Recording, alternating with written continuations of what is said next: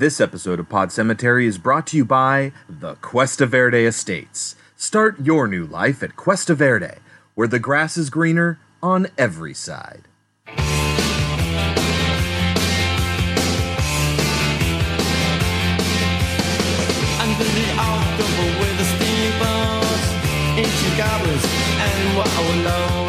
Come at the grand making a sound. The smell of death is all around.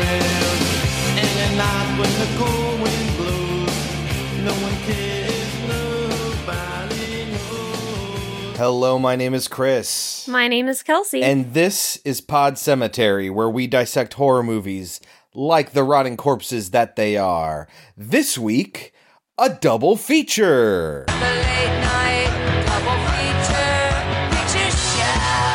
It's 1982's Poltergeist and 2015's Poltergeist. But before we get to the movies, Kelsey, how do we start the show? Trivial Pursuit Horror Edition. Give me what you got. Both my questions are very easy this week. Okay. What Pirates of the Caribbean actor appeared in 1984's A Nightmare on Elm Street? Johnny Depp. That is correct. Hmm. All right, Kelsey, I got one for you. Okay. What is the phrase Wendy finds repeatedly typed on the entire manuscript of her husband Jack in The Shining, 1980? All work and no play makes Jack a dull boy. That is correct. Good ones. We got easy ones to start the show today. And there are birds chirping outside. I wonder if they're going to get picked up by the recording. All right, Kelsey. Starting with the Poltergeist from 1982, written by Steven Spielberg, Michael Grais, and Mark Victor, with story by Steven Spielberg, directed by Tobe Hooper, and starring JoBeth Williams, Heather O'Rourke, and Craig T. Nelson. What is Poltergeist about? A suburban family unknowingly have their house on a burial ground. Spoilers. Yes, and the spirits are stuck there. All right. Okay. Should people watch 1982's Poltergeist? Yes. Yes. I mean, come on. Yes. It is one of my favorite horror movies of all time. You should see it. Absolutely. It's lots of fun. it's just definitive, right? Like, so, yeah, watch it. Watch it. If you haven't watched it already, watch it now. and when we get back, we will talk about 1982's Poltergeist. In Close Encounters of the Third Kind, Steven Spielberg went beyond our world. Now, within the safety and comfort of an average home, Good night. he crosses a frightening new threshold. What is it? Into another world. Poltergeist. It knows what scares you. Poltergeist, rated PG. Starts Friday at a theater near you. Kelsey, how does Poltergeist begin? Can you get us started? We open on back when television used to turn itself off at a certain time. Yes, it's called the signing off. And television stations, if you didn't know, didn't used to be 24 hours because they thought, well, that's pointless. Nobody's watching at these hours. So late at night, they would uh, play a little tune with a video package and then they would go off the air. Yeah, so they're playing the national anthem and they show like imagery of like our most famous monuments, And etc. the American flag waving. And then And we looked it up. When did that end? uh, sometime in the in the eighties, uh, when they they discovered that hey, we don't have to go off the air; we can sell this time, and that's when infomercials started. But before infomercials were actually either illegal outright or a legal gray area. And so once it was determined that it was legal to sell airtime to a company to do like a half hour commercial, they just started doing that. They just started airing infomercials. This is the era that I grew up in and that I know. I remember like, pick up the phone. have a really good time. Phone. For like sex lines and shit. And then there was like Ron Popeil selling his stuff and all sorts of infomercials. Now you got to watch the Home Shopping Network to get that kind of stuff. I don't know if our infomercials still as uh, keenly used anymore. I don't even know. On regular TV, so non cable, Mm-hmm. Yeah. yes, they still do infomercials. I know that because a lot of my kids have seen them. So I find it interesting that you're saying that it ended in the 80s because aside from this movie, I've only ever seen it in one other film, and that is Curly Sue. And that came out in 1991. Yeah, well, I mean, it wasn't like a flip a switch and then every channel started doing it. Wow. I do not remember that at all. Yeah. It was either it was before my time or it was before I was staying up that late. And then on cable, we started having 24 hour networks. And so, yeah. So you just get snow, which is when the TV is on and it's turned to a t- channel, but it's not receiving a signal. Which you can still find if you have a television that is supposed to have regular cable, but like you're not paying for it. Right. That's the cable box sending you that transmission, though. It's not your TV doing it. Back then, that was your TV. Hmm. Yeah. Because, like, our TV is literally on right now, but there's no signal getting to it. It's just a black screen. It shows what input we're on and it says no signal. Like, that's it. That's what TVs do nowadays. Uh, but yeah, they used to be called uh, the snow or white noise. That But kind of like on my TV at my school, if you play around with the channels, you'll get snow. yeah. So we get to meet all of the family members through the dog. So the dog, whose name is Ebuzz. E-Buzz, which is it's a reference to a program on Saturday Night Live that Dan Aykroyd would do, where he would, in one scene, he would show art. And it was all naked ladies, but since it was like fine art, he'd be allowed to show it on television. And he'd just point out how, you know, talk about, oh, isn't this nice art? Uh, look, look at the boobies, you know. like that's that was that was E Buzz. That is what this dog is is named after. E Buzz Miller is his full name, and he had art classics, uh, Exercise World, just a bunch of different programs. He was a recurring character on Saturday Night Live. Good evening. Welcome to Public Access Cable, Channel D. This is Art Classics. I'm your host, E. Buzz Miller. This one here is an impressionistic piece. This is by Manet or Manet, impressionist French guy. And now this is a very famous painting, art classic called Le Déjeuner sur l'herbe, which means picnic in the woods.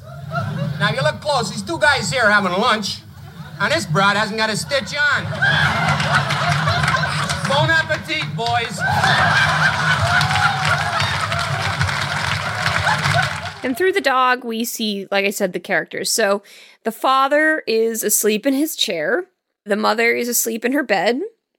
We meet the eldest sister, who, the dog eats the chips from. And then there are the younger boy and the youngest daughter. So we should probably let's let's just go real quick through this this cast now that we've met the whole family, okay? So Craig T. Nelson, coach, as I know him, is playing Steve Freeling. He's the the father. JoBeth Williams is playing Diane Freeling. She is the mom. Dominique Dunne plays the eldest daughter, Dana Freeling. Uh, Oliver Robbins plays Robbie Freeling, the young boy, and Heather O'Rourke plays Carol Anne Freeling, the youngest daughter. The two daughters would die shortly after the making of this movie The eldest daughter would die, I think, within a month of this movie coming out. be- coming out. The younger daughter didn't die until after the third movie. Oh, okay. But it's a curse, I tell you. It's a curse. Yes, let's just get that out of the way. Bad deaths uh, associated with these films. So, like right after this movie came out, the eldest daughter was murdered by her boyfriend. Yeah, who she broke she broke up with him and then he murdered her. He Yes. strangled her until she went brain dead. Yes. After the second movie, the bad guy died. Now he was older, but still he had like some crazy like brain embolism or something. Yeah, but that happens. Like it does. that's the thing. It does, but he was they the, the comment is that he was too young for it to have happened to him. People in their 20s die of embolisms. It just happens. And then in the after the third movie, the girl Carol Anne, who I think at the time was then ten, died of some crazy thing like a crazy stroke or something. No, it was like intestinal or something. I actually have it here. Hold on. Yeah, she died of intestinal stenosis six years later. Yeah, so I mean, it is kind of weird that two young people both died, but Yeah, I mean, I, don't believe there's an actual curse, but it is it is very coincidental and it is very sad. they are both buried in Westwood Memorial Park in Los Angeles. As this movie uh, also does take place, a big bulk of it actually is in Simi Valley.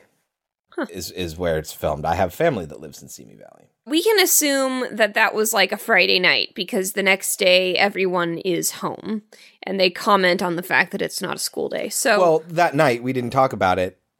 That night, as the dad falls asleep to the channel going off the air, Heather O'Rourke, Carol Anne, she gets up and walks downstairs and stares at the the static on the screen and, And then starts talking to it. to it. And then she's yelling at it and and stuff, but like not like upset, but just like being very vocal. And so Uh, all everyone in the house wakes up and they all walk downstairs and they're like, "What's going on?" And then Craig T. Nelson is already awake by the time they get downstairs, and he's just watching her. yeah, she says like 5, no, yes, I don't know. I don't know. Hello? What do you look like? Talk loud, I can't hear you. Hey, hello, hello, I can't hear you. Five. Yes. Yes. I don't know. I don't know. And then she puts her hands up on the TV Yeah, and that is a very famous shot. That is what the the cover art is. So yeah. But that's not when she says her famous line. That No, it's later. not. That is later. So next day, we see that they live in a very typical suburban f- neighborhood. I mean, like it looks a lot like the neighborhood I lived in when I from like five to, to nine. Yeah, little boxes made from ticky tacky. Yes, and um, there's kids everywhere, and there's this old fat guy uh, carrying a huge thing of beer. Yeah, and the kids him bike. down with their remote control cars. What a bunch of little I pricks! know. I hate. I just don't like kids. But They he doesn't even, suck. he's more concerned with saving the beer than he is being mad at the kids. So he comes running through the house with the beer kind of shooting everywhere out of holes in the cans. and they're watching a football game on their tiny little television. Yes. it's so funny. So then there's a fight between the two homes of the with the remote. Now here's the problem. Here is the problem. Is that early, early, early, early remotes had cables attached to them. After that, they were uh, infrared, which had sent a beam out and had to be caught by an infrared sensor on the TV. I remember you had to specifically Yes. point it at the TV or it wouldn't work. Yeah, and then there's some that do work on radio frequencies, so that may be what's going on here, where it's a radio frequency that sends outwards and then is picked up by a receiver. And if you have the same remote and same type of television, theoretically they could like interfere with each other. And so the the the two houses are fighting over each other. One wants to watch the football game with all the guys at coach's house, and then their neighbor is trying to watch Mr. Rogers. Mr. Rogers. Now, here's the problem with that. if they both just manually change the channel to the channel they want, neither of them, like, they don't have to watch the same program. The mm-hmm. remote just tells it channel up or down. It doesn't tell it what channel to go to. So if you just both start on the right channel that you want, you never have to do anything. Stop fighting. Yeah, it's it, the the neighbor subplot is very pointless. They show up a total of three times. Yep. This is their first time. They show they'll show up two more times. Kind of great every time, though. They're funny, yes, Yeah. but like it's a totally pointless subplot. Like Yeah. it makes like why is it there? It's just I don't try- know. they're just trying to be like, hey, these are this is a normal family, you know, just fighting with the neighbors and and all of that. I do remember I had a TV that was literally. I, I need to explain to you guys my ancient TV. It actually had a remote, so it wasn't that ancient, but it had buttons all the way down the side. So you had a little push in, pull out thing for power, and you turn that for volume. And then uh, there was a button for every channel. So I remember those. two, three, four, five, seven, nine, uh, ten, and I don't even know if it got channel 13 at that time. I don't even remember. But it had a remote that was all of two buttons. You needed to flip a switch on the back of the TV and then it would operate via the remote and the buttons would stop working. And uh, it had two buttons. One was volume and power and then the other was channel. And so you would you would turn it on and it would be at its maximum volume and you had to press volume to go down down down down down down down and then it would turn off. and then you would press it again and it would turn on at its maximum volume. so if you wanted to turn it up, you needed to turn it all the way down, turn it off, and then turn it back on again, and then fi- turn it down to the volume that you wanted. And then there was another button that would change the channel and it would just cycle through all the channels. Then it would start over again. And there were only so many channels that I just rattled off to you. But every time you turn the TV off and back on again, it would start back at channel two. So, like, I do remember that. I remember that at hotels, and I remember that at my grandparents' house. yeah. So imagine you Gen Zers, what it was like for us millennials and Gen Xers. Meanwhile, the mother finds that her youngest daughter, Carol Anne's bird, has died. Tweety. Yes, and she's going to uh, flush it down the toilet, but Carol Anne sees it happening and she gasps, and so she decides they're going to bury it. And they put her into a box. They put the the bird into a box. Oh, this scene. It's so sweet. It's very sweet. She puts in a thing of licorice for when it's hungry. She puts in a picture for when it's lonely. She puts in a blanket for when it's bedtime. yeah. But but funny enough, she says Tweety doesn't like the way it smells in there, and we'll find out later why that she doesn't like that smell out of that particular box. And so they go to bury it in the backyard, and they have an enormous backyard. Yeah. is very large. That's That'd be nice. Yeah, and they're they're building a pool Yes. in there.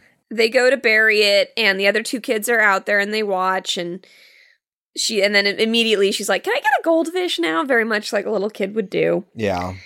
Later that evening, they're going to bed, and we get to, we get a better look at Carol Anne and the boy Robbie's um, room, and it is filled with Star Wars memorabilia because this, Well, it's they share a room. yes, Carol Anne and Robbie do. but it's filled with Star Wars memorabilia because this was made by Steven Spielberg, who And was very good friends and- yeah, with George George, Lucas.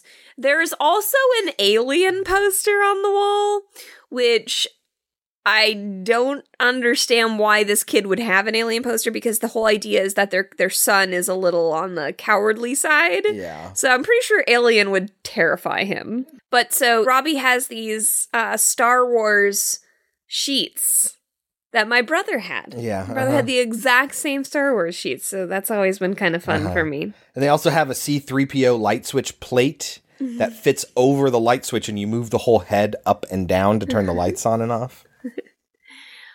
But they also have the famous creepy clown sitting in a chair staring at them. Yep.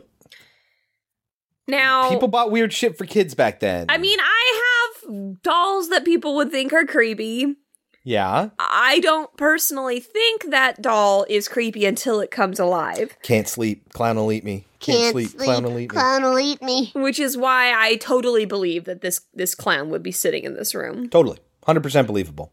So, meanwhile, the parents are in the bedroom getting high while they're all their kids are in the house. Like Yeah. that's the weird thing. Like I'm like you wouldn't like go outside, but they do. Um and we see that it's the same type of box that they put Tweety It's a, in. it's a cigar box. Yeah. Yeah, Mhm. So it so- smells like alternately cigars and weed. which probably doesn't smell very good. The mother is very concerned about Carol Anne because she thinks that she's sleepwalking. And she tells a story about how when she was a kid, she also sleptwalked into some dude's car and like they had to take the guy into jail. You said it the same way that she did. Sleptwalked. You know, once I sleptwalked four blocks. It's one word. Sleepwalking is one word, so it's you would have sleepwalked. Sounds wrong. and she's like, oh my God, what if she sleepwalks into the pool? Yeah. Which is a serious concern. Uh-huh. We we have friends who have a pool and they have kids and you've got to have Some sort of fence up. yeah, because it is. It's a scary thing. Kid wanders into the pool and falls in and then drowns. Yeah. I mean, that's what almost happens in Beethoven. Wow. It's a real thing. Wh- what a pull. Uh so but the father immediately is like, no, no, no, no, you can't you can't think about that stuff. And like he immediately starts joking around with her to change the subject. And I think one of the greatest things about this movie is that these people feel real. Oh, yeah. The conversations that they're having when he's talking about how he used to dive in 10 feet, it creates an air pocket. And you just, and Swan. like, it's really, it's really believable. And they laugh at each other at the appropriate places. And it all feels very genuine. and they feel like a real family. Like when Yeah. they're talking to their kids, it feels like there's their their their real children. Yes. It's really really well acted and well written and well directed. So then uh they're uh starting to get kind of frisky and in walks the young boy Robbie. he's scared because there's a storm out. and there's a really creepy looking tree right outside of their window that is knocking against their window because of the storm. Yeah, and and Craig T. Nelson is telling him, "Hey, you know what? It's an old tree. It's been here a long time. It'll be here long after we leave. It's here, and it's watching over us. It's protecting us. You know." And And I love the kid's response. It sees me. It knows I live here. yeah, Because kids say weird shit like that. And it's like you have to dive back into the child inside of you to understand what they're saying. And then it makes sense. But like if you just heard a kid saying that, you'd be like, whoa. yeah, uh huh. You know? And it, again, it just feels very real. But before he does, he throws his jacket over the clown because he doesn't like the Yeah, clown. he already who sits in a chair right at the foot of his bed. Yeah, and he throws his back his jacket on it, and the jacket has a big picture of Chewbacca on the bag, which I've always It's a liked. big advertisement for Star Wars. Remember, this movie came out in 1982, so Empire Strikes Back had already come out, and Return of the Jedi would be coming out the next year. The father explains that the the storm is going to pass over them because if you count in between the thunder and the lightning, if you can go further and further, that means it's going further away. Is that true? Yes. So the reason is is that light and sound travel at different speeds. Light is a whole lot faster than sound. So when you can you can actually we can already travel faster than sound. That's called the sound barrier and Chuck Yeager was the first human to break the sound barrier as far as I'm aware, and that's how you get sonic booms. You ever heard of a sonic boom before? Yes. So it means you're traveling faster than the sound you're creating can travel. So you're outrunning your own sound. It's kind of nuts. Light does that too, lightning specifically. So when you see lightning, you'll see it before you hear the sound. And the further away it is, the further ahead of the sound the light can get, the more time it takes to travel to you. So the further away it is, the bigger the distance between the light and the sound. So if you can count higher every time, that means it's traveling away from you. It has to travel farther to get to you. So that is very, very true. Some people say that a second equals a mile. It's not actually accurate, but you don't need to to to have it translate into something else. As long as you count to four one time and you count to five the next time, it's traveling away from you. Interesting. He then uh, says goodnight to his kids and he goes into Dana's room, the eldest daughter, and you know tells her get off the phone, Dana. Yeah. It's- Good night, Dana. Closes the door, stands there a little bit, opens back up again. Get off the phone, Dana. The. Again, very real, Yeah, very. uh-huh. that is exactly what you expect from a teenage girl. Yeah. and a father that loves his daughter and doesn't get Mhm. mad about stupid things like that. It doesn't matter how much he's uh, convinced Robbie it's not scary. Robbie and Carol well, Ann. a really, really loud thunder happens and lightning like practically at the same time, and they're like ah, and so they both of them show up in their bedroom. Yeah. And so they have the TV on. And again, we see the the national anthem and it goes to snow. And Carol Anne wakes up and goes and stands in front of the TV, and a great gust of wind goes past her, and there is a like hole in the wall above the above the bed. And then the ki- the parents wake up because it's like almost like an earthquake. Yeah, a whole earthquake happens. It shakes everything. Things start falling down. Caroline's just sitting kind of calmly in front of the TV. And then she turns and she says her famous line, They're, here. They're here. Now, this was dubbed in post. You can tell, and it's really, really frustrating because it's such a great shot. It's such a great line, but it's ADR. what she says and her mouth movements do not match up. People assume she's saying they're all here or something like that. Like they couldn't get her to say the actual words on cue or something weird, but it bothers me every single time. I've never noticed. yeah. Um, I think I've shared this story before, but I'm going to share it now. Again, little kids doing creepy shit, right? There was just a huge earthquake and then turning and saying they're here is very creepy. And it's very similar to the huge earthquake we had in what, 93? 92, 93, 94, something like that. The, the Northridge earthquake. Yes, before it hit, it's a famous story with my family. I Uh-huh. walked out into the hallway, which was which was weird for me because I was a very scared little girl of the dark. Uh-huh. I was terrified of going out into the dark by myself. But I go out there into the hallway and I say, "Hello? Hello?" And my parents came out and they were like, "Kelsey?" And I'm like, "Don't you hear it?" And then the earthquake happened. Like it's fucking creepy. If I were my parents, I would be freaked the fuck out by my own daughter. uh-huh. I don't remember like why I did that or anything, but fucking weird. So the the earthquake doesn't seem to have hit anyone else around them Yeah. uh-huh. the next day. And the father is on the phone talking to all these people. He's like, What is happening? How could it have passed over everyone except for our house? Things are in shambles. Things have fallen off of the off of the walls Yeah. but it doesn't seem to have hit anybody else. And the kids are all at the breakfast table, and the mom is trying to, you know, handle her three kids while he's getting ready for work. And imagine a time when you could have three children, a home, one income. all on one income. Yeah. Uh-huh. Um, But I mean, his job we find out is he's, He's a real estate good. agent, and he sold practically every home in the valley. half of them. Yeah, and because he works for the company that that owns the Cuesta Verde Estates, And they never live. say what they're called. It's okay. the mother is trying to talk to Carol Anne and being like, What did you mean when you said they're here? And like, Carol kind of not interested in this conversation. She's more interested in what her brother and sister are doing. And they are, you know, teasing each other and, you know, very much back and forth like a like kids would.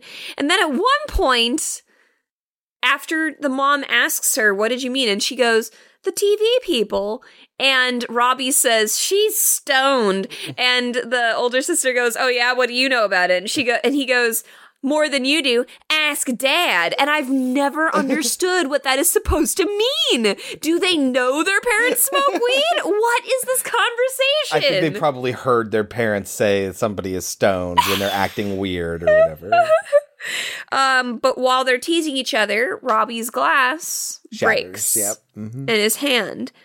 And of course, the older sister thinks he did it on purpose. And he's just like, I was just holding it. Yeah. And then they look at their silverware and their silverware's all bent. Yeah. So obviously, something strange is happening in this home.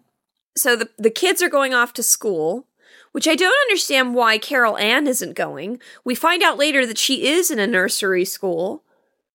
Yeah, but they don't have the same days necessarily. And then we have another strange scene, which again, I'm like, why is this in the movie? Uh, the eldest daughter is leaving for school, and they've got all these guys there building the pool in the backyard, and they are hitting on the eldest daughter. Now, that's not the weird part. She flips them off, and it's great. The mother sees all of this. Mm-hmm. And the mother doesn't get mad. She's she she's like proud of her daughter for flipping them off and Yeah. just laughs it off. And I'm like, Yeah. Well, if okay. my mother had seen that happen to me, those dudes would be fired. Yeah, it's also 1982. which is many years before you were even born. and it's it's it's a lot of hey, this is this is the way the world is and people weren't thinking uh well, at least not your average person wasn't thinking about hey, I can change the world. You know, it's it was ah, these are construction guys. They're going to behave this way. The the concept of the construction guy whistling at the hot girl walking by or whatever. She's like was 16. very much ingrained in our mind and we learn later that maybe the mother doesn't have the best conception of what's appropriate for a 16-year-old girl. but we will get there. Okay. So then the mother is frustrated because she keeps telling her kids to tuck in their chairs and the chairs keep not being tucked in. And then it happens when only Carol Anne is left and she's like, "Did you do that?" She's like, "No." She looks again and they're now in like a pyramid and she's like the TV people and Carol, Anne nods. goes, Yeah. "Uh huh," and the mother says, "Can you see them?" And she goes, "Uh uh." Can you? And the mom goes, "Uh uh." TV people. Uh huh. Do you see them? Uh uh. Do you?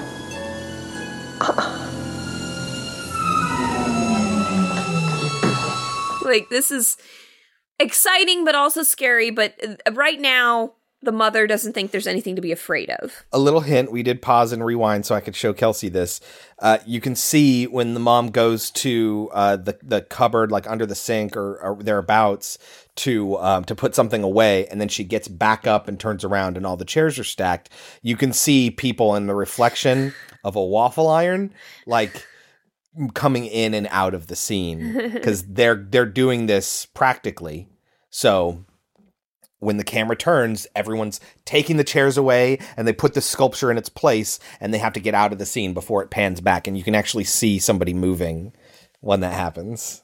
So then the father gets home and the mother shows him look what happens if you sit in this particular place, you will be pushed across the floor to this other end of the floor. Yeah. And the fa- and she's excited. The father is a lot more worried, a lot more concerned. I mean mainly because they d- he has no way to explain it and he had and and also that means he has no solution. Right. And you know, they didn't tell the eldest daughter and they didn't tell Robbie because Robbie would be afraid and the eldest daughter would tell everyone Yeah, about it. So uh-huh. they've kept it a secret, but they decide to go and ask the neighbors if they've had any disturbances. And this is one of the few times in the movie that like really upsets me every time. Really. It is a really bad cut. Oh, It's because it's it's mid sentence while they're talking. Okay, so they're talking and kind of arguing about what to do about this, and it cuts in the middle of their conversation, and then it cuts back to them in the middle of a conversation uh, when they're at the front door of the neighbor's house. So apparently, this may be apocryphal. I do not know, but apparently, in the original scene, there's a line about how much Pizza Hut sucks. They ended up editing it out because Pizza Hut was going to take offense to it. Well, because earlier Carol Anne complained that mom hadn't made any dinner, and she goes, "We'll get Pizza Hut." Uh huh.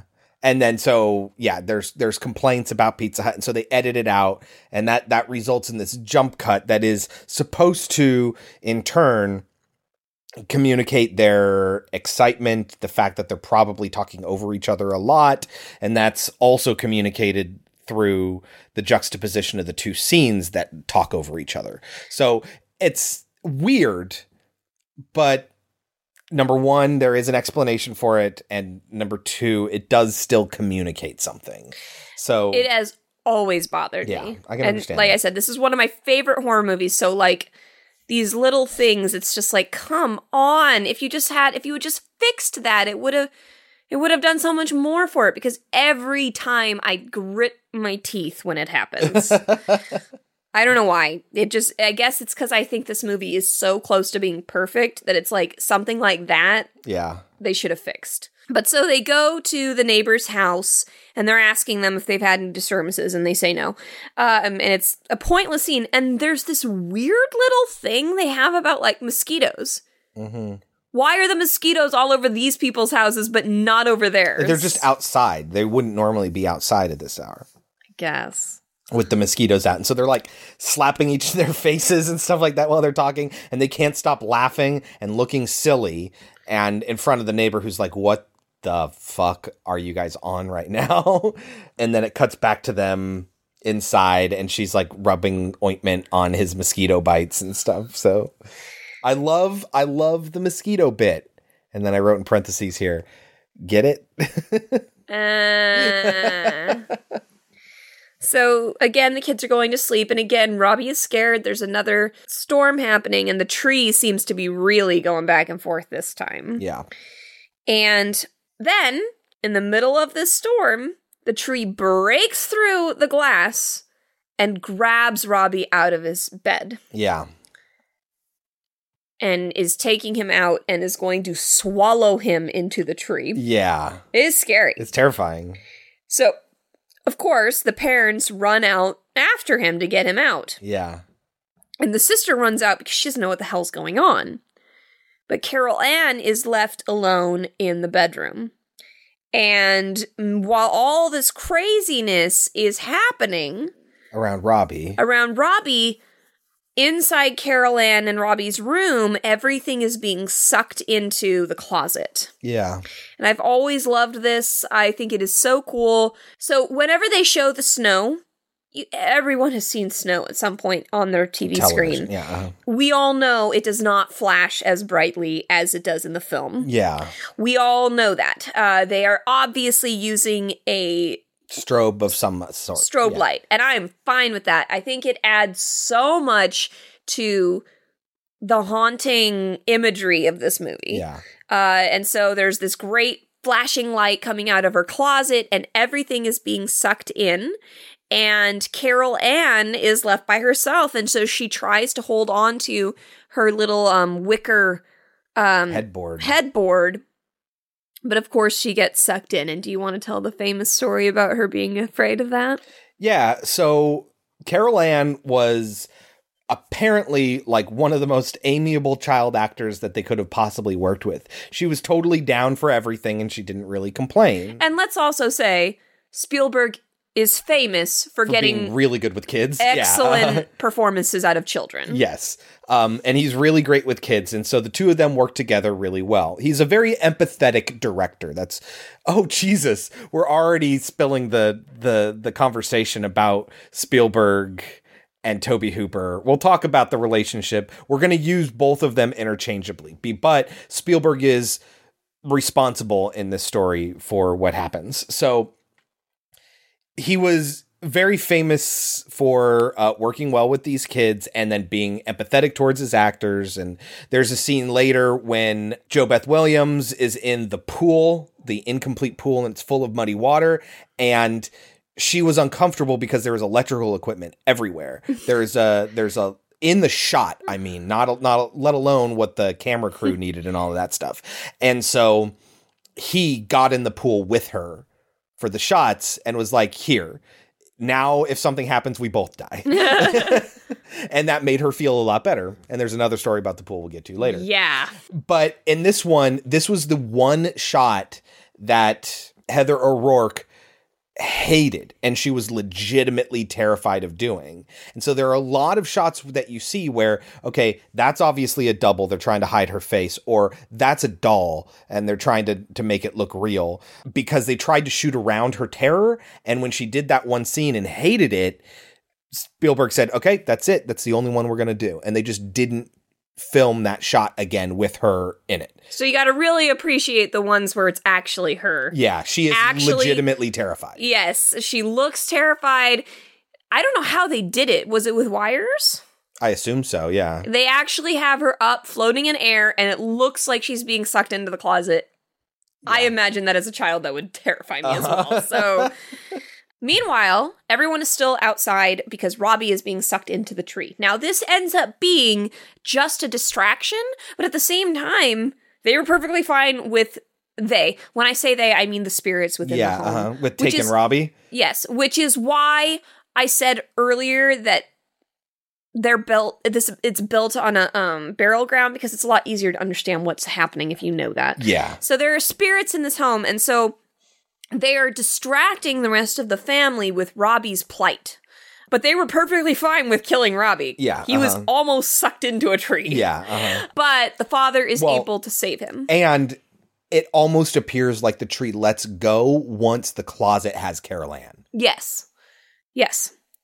Um and they fall to the ground. in ouch. he still has to get him out of it though. Yeah.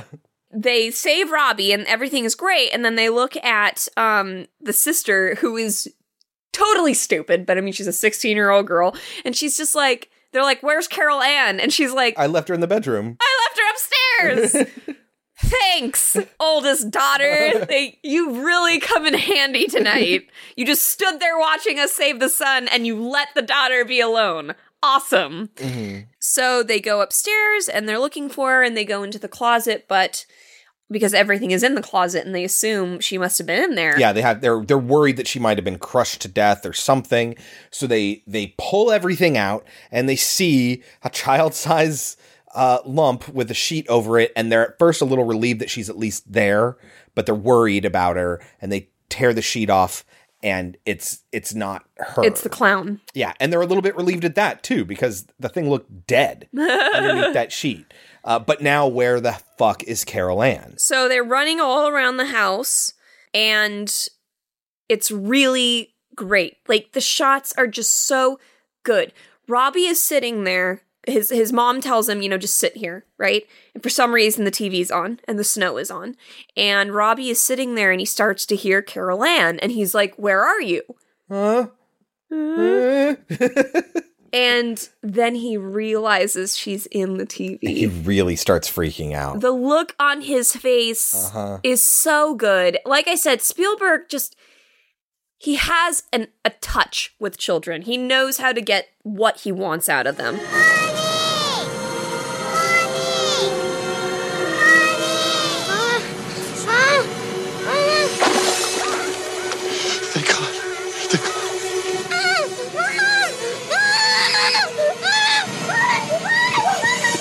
Looks petrified and then he starts screaming for his mother and she comes up and she's like, "What? What? What?"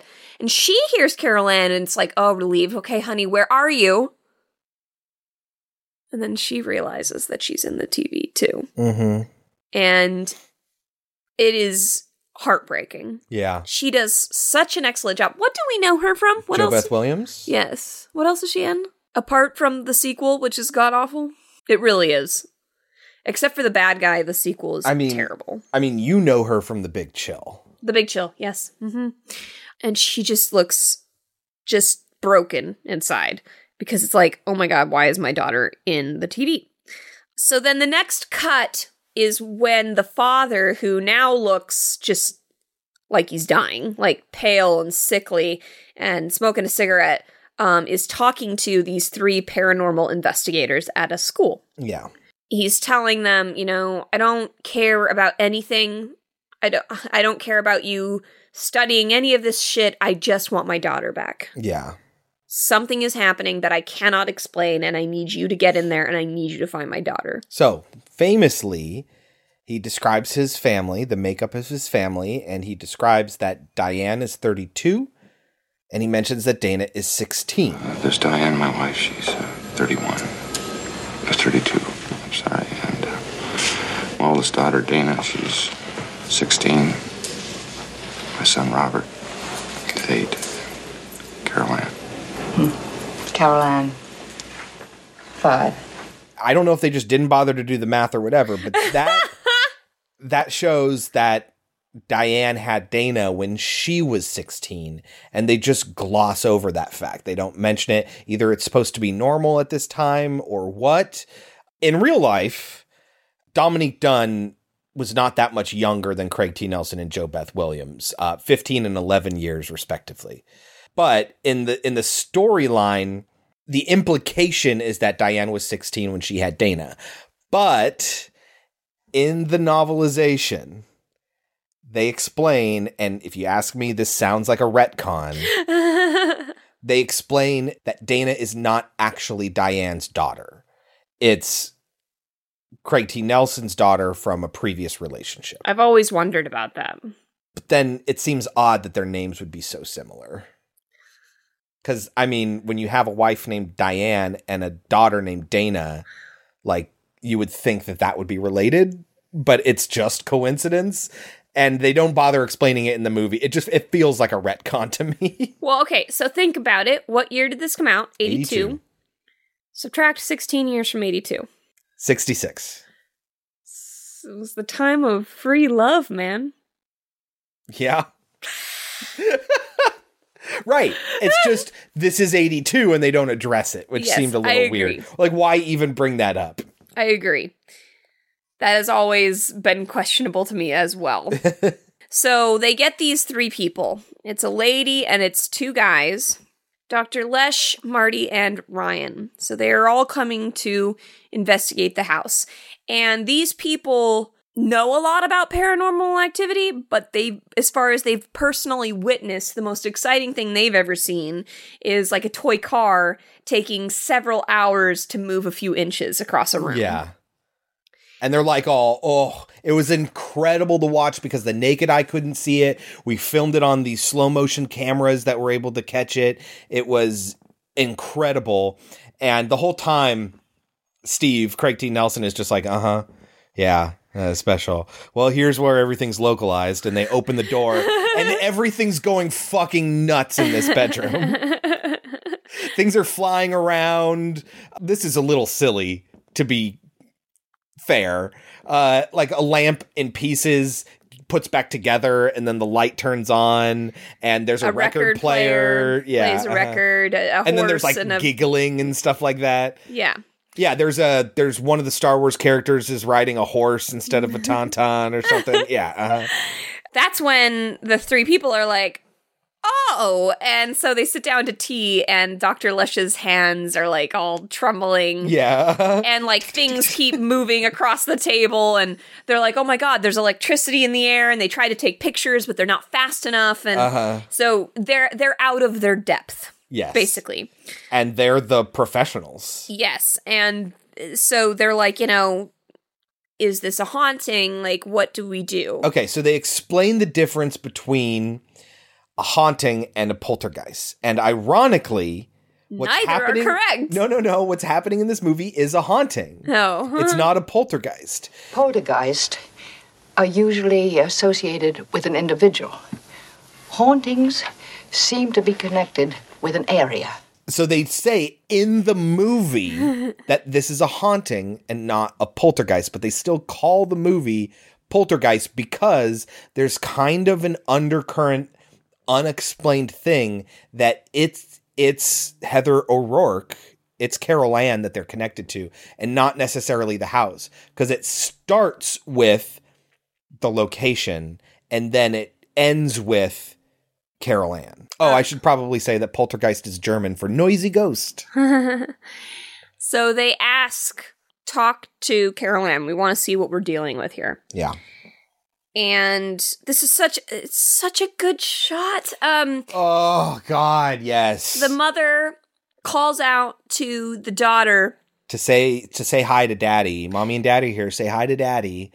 And you hear her and she says hi daddy and then there's this shot of a lamp uh, on a table and Craig T Nelson kind of bends into the shot and turns off the lamp as he's looking up says, speaking "Hi, to the hi, sweet sweetheart yeah sweet pea and he turn it's just it's a great interaction it's a great shot it just feels so heartwarming and then he goes down and then Marty stands up like, "Oh my god." you know, like uh-huh. everybody else is But this is normal for the family. Exactly. Now. It's their new normal. and the sister, it, the elder sister is Crying. crying but like also like very hopeful. Yeah. um and robbie is kind of scared but also hopeful. It's very very good. But then there's some creepiness. Is that you mommy? No that's not me. Somebody's coming somebody's coming. Leave my baby alone! And so then she comes running and you're supposed to assume that she's running down the stairs and she runs through the mother Yeah. and the mother is like really touched and like she went through my soul and it's super emotional and super real but at the same time you can hear the don't don't don't like you can hear that something is coming after the daughter Yeah. and the eldest daughter can't handle it and starts like screaming and like needs to leave the house because she just can't handle it and it's so good Yeah. This movie is excellent so then this is around the time we should probably say that Dominique Dunne leaves for almost the rest of the movie. She goes and she stays at a friend's. yes And they send Robbie away later later. he stays for a little bit longer Yeah. uh-huh. And so the lady, uh, Dr. Lesh, is like, Where was she playing? We're going to go get her. And they're like, They won't let you. And she says, We'll just see about that. But at the same time, the other dude with the big glasses tried to get in and couldn't. And they, he's like, Something took a bite out of me. And he's got like teeth marks Yeah, on his uh-huh. stomach. And when he shows it, Robbie goes, Wow. She's always made me laugh. Something took a bite out of me. You got bit? Yeah, that or the worst muscle spasm in the world. Lift up your shirt. Let's have a look. Wow. The other guy is really intrigued and he's like, Is this from outer space or is this inner space? You know? Mm-hmm. Yeah. But basically, what the conclusion is that they come to is that they're sup- these spirits are supposed to go into the light, but instead, Carol Anne is so bright herself that they're attracted to her, and that's what she's running from in whatever area they're in. yes, she is a distraction, as they put it. Yeah. Uh-huh. Um, and then like a bunch of things fall from the ceiling, and the father is so fed up. What the hell is this? Meanwhile, the doctors are super intrigued. Uh-huh. They they want to know like what's happening here. Everybody goes to sleep, and this is the one scene in the film that I remember terrifying me as a child. And yet now I'm like, oh, it looks kind of silly. uh, so the dude with the glasses is like, I'm really Oh, hungry. yeah, uh-huh. So he goes to get food in the middle of the night. and he just pulls out just like a bloody steak, just slaps it on the countertop. That was just sitting in the in the fridge like that. yeah uh, and he just slaps it on the on the tile countertop and when he's going to get something else it like worm crawls across the countertop and then it bursts full of maggots and stuff like that Uh, and he no, realized it, the bursts chicken- and stuff is coming out, and so the chicken is filled with maggots. and he drops that and that's all filled with maggots and he so he runs into this closet with a sink I think it's like their laundry room. Yeah, uh-huh. And he's like wiping his face off and then he like he sees and feels something on his face and he, and he starts to like peel his skin off and then all of his skin comes off and it reveals his skull and he screams and then he's just okay again. I think this really scared me because the sink that they have is when like this drops big. the gunk in it. Yeah. It's uh-huh. this big bucket sink that has a really thin trail of water that doesn't quite hit where the circle is. Yeah. I swear to God, our laundry room when Uh-huh. I was a kid had the exact same sink. Yeah. And so that always scared me. I think that's I think that plus him tearing his face off really scared the crap Right, out but the me. fake face does not look like him at all. It doesn't so hold up. obvious. Yeah. I do like the peeling skin effect, but the face they start with just doesn't look like him. And notoriously, those hands are Steven Spielberg's hands. the next day, they're going to leave one of them there, the black guy. He's going to stay. The, Dr. Lesh is going to leave to go find someone else to come in and help because they know they're out of their depth at this yeah, point. uh-huh. And the other guy whose face came off, he won't be coming back. While this is happening, remember, the father hasn't been shown up to work this whole time. Yeah. And so his boss shows up. And his boss is like, You look like hell, you know? Like, Yeah. And and really what what ultimately is dominating the boss's understanding right now is that he's worried he's going to lose his best seller.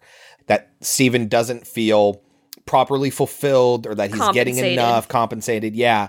And so they're going to reward him with a new house. and uh, a partnership. But Yes, the Yeah. new house thing is far more important. Yes, so they're they're climbing up this hill in the middle of the day, looking out over the valley and all these homes, and like beautiful view, isn't it?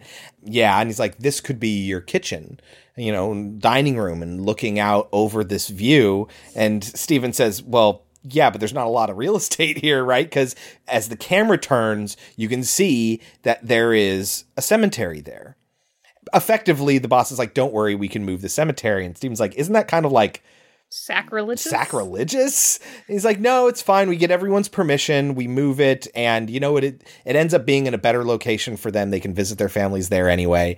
One little visual cue as to what's going on is that the tree in the middle of this cemetery is the same type of tree in their backyard. They don't call that out, but it is just there in the movie. Okay, how do you do this? And the, dude's like, "Well, we've done it before. Actually, we just move the bodies and and we build on top of it. Your area, the first development, we did the same thing." It's like, "Oh, that's weird and creepy," but he thinks that might have something to do with it. Yeah, he's like, oh god, you know. Uh, but there's some funny lines. He's like, I noticed all of the uh, the cameras in there, or whatever, and he's like, I read popular mechanics. I got hobbies. I've been told that your daughter hasn't been showing up to nursery school. She's around. Yeah. Just good, good lines there. This is when we meet. Tangina. Yes. Tangina, who's played by Zelda Rubinstein. She's the famous little person from both this movie and Teen Witch, and I'm sure she's in something else. Yeah, she's in 16 Candles. She plays the organ in 16 Candles. She's the organist. Little Witches, Wishcraft. So she's in a lot of these sort of like, we need a strange person in it kind of uh, shows. She died uh, in 2010 at uh, 76. But the father does not believe in it, which I I've never really understood why he doesn't believe in her considering what he has seen in his house. Well, he doesn't think that anybody can actually be a professional at this and knows what they're talking about. He thinks she's a sham. He doesn't think that the stuff going on is fake. He thinks she is just taking advantage of them. And he's determined not to be taken advantage of. He calls her a Knott's Berry Farm solution, Yeah. which I've always thought was a strange They're like thing. putting on a, a show, like a performance. She is upstairs and she asks a question, and the father does not respond.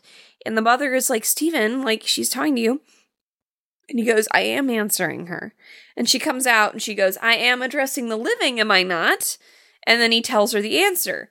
And she walks away. And he tells his wife, I tried to tell her telepathically, but guess what? She couldn't un- she couldn't hear me. And then she walks out and she says, I could, I just don't like trick answers. Yeah, uh huh. Why is this door locked, Mr. Freeling?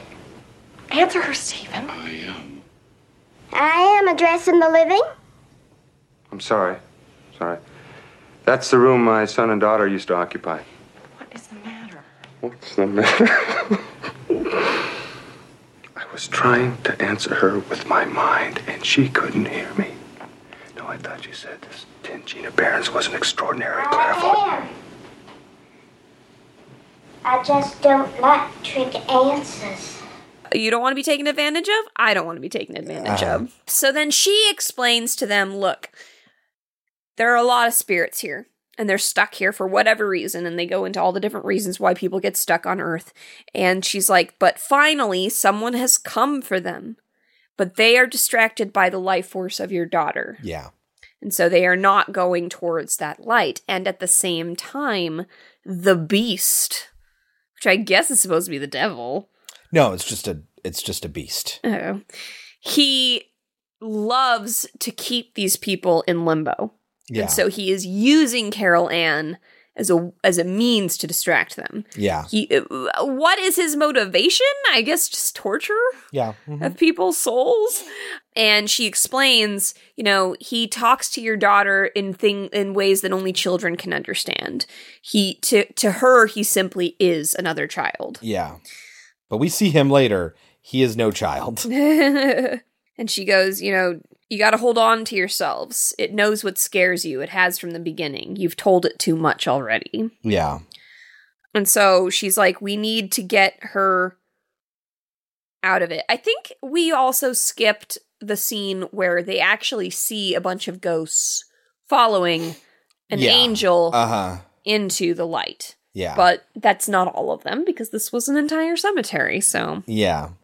And they discover, you know, when all the stuff falls from the ceiling, they're like, all right, if that's a way out, there must be a way in. And so they figure out that it's the closet. It's the closet. hmm And what's really interesting, and we also skipped this earlier when they were all going to sleep the same night when the guy's face came off.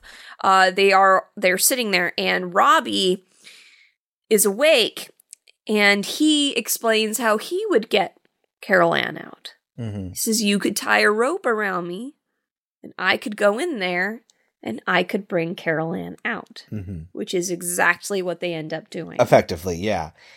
Uh, but at that point, yeah, they had sent Robbie and Ebuzz up to his grandparents' house. Yeah. Yes, they they have this whole plan, and they they test it out first with tennis balls. They mark them up, and they throw them into the closet, and they come out the same place where all the stuff popped out earlier, and so they know that it works. At first, it's going to be the little witch lady. She's going to go in, and the mother says she won't come to you. She doesn't know you, and the little lady says, You've never done this before. and so the mom's like, neither have you. she says, "Good point. You go." What do you think you're doing? I'm going in after her! Won't come to you! Let me go! You've never done this before! Neither have you! You're right, you go! It's a great line. The father originally wanted to go in, but they needed him to hold on to the rope, which Yeah, ends up the- being for naught. He's the anchor. Well, I don't necessarily blame him. But, But before she goes in, she says, "Don't let go." Never. Yes, Yeah. you do. so they they they throw the rope through it comes out the other end. They tie the rope around uh Diane and it's got to be the longest rope ever. right, yeah. and and Steve and Ryan they have they have the other end of the rope. And they make the excellent decision to not show us what happens here, which they choose Oh, in the to remake, show they show in the listen, If remake. you're curious about what happens in this portal, watch the remake. It shows you everything, E- more than you could ever possibly desire. anyway, so she goes in. As they're holding the line, everyone's running and they're doing their jobs. They're getting to the other side of the rope and all that stuff. And then as as they're pulled closer and closer to the door, the beast, his face comes out of the portal and just terrifies Steven and he drops the rope Mhm. and it gets sucked in. But then Carol Anne and Diane fall through the portal into the living room. Now, say what you want about 80s special effects. I think this is fantastic. Oh, it's incredible. Yeah. if I were to see this in a haunted house, I would I, I would probably pee my pants. so they had already filled the bath earlier and they take both Diane and Carol Anne up to the bath and they put them in the water. and this is bad because Steven is like wiping their faces and Uh-huh. neither of them, neither the mother nor the daughter can keep their faces straight. They Yeah, keep twitching uh-huh. and flinching when he does it. But Diane wakes up first, and then so does Carol Anne. And it's really sweet, and everyone's happy, and they're hugging each other. And then the three of them, Ryan, Dr. Lesh, and Tangina, they end up closing the bathroom door to let them have their own little moment.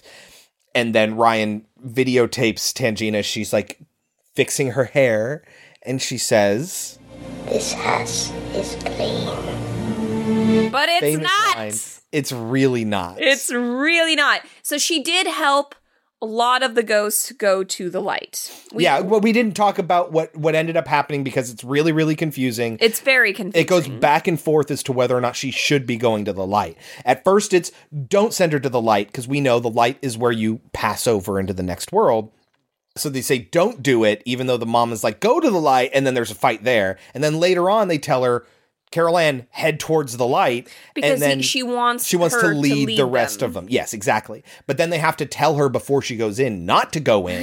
Don't go in the light. And it's like she, Carol Anne must be super confused because it's like back and forth, back and forth. But they managed to get most of these spirits over into the next world. But the beast is still there. They haven't done anything about the beast.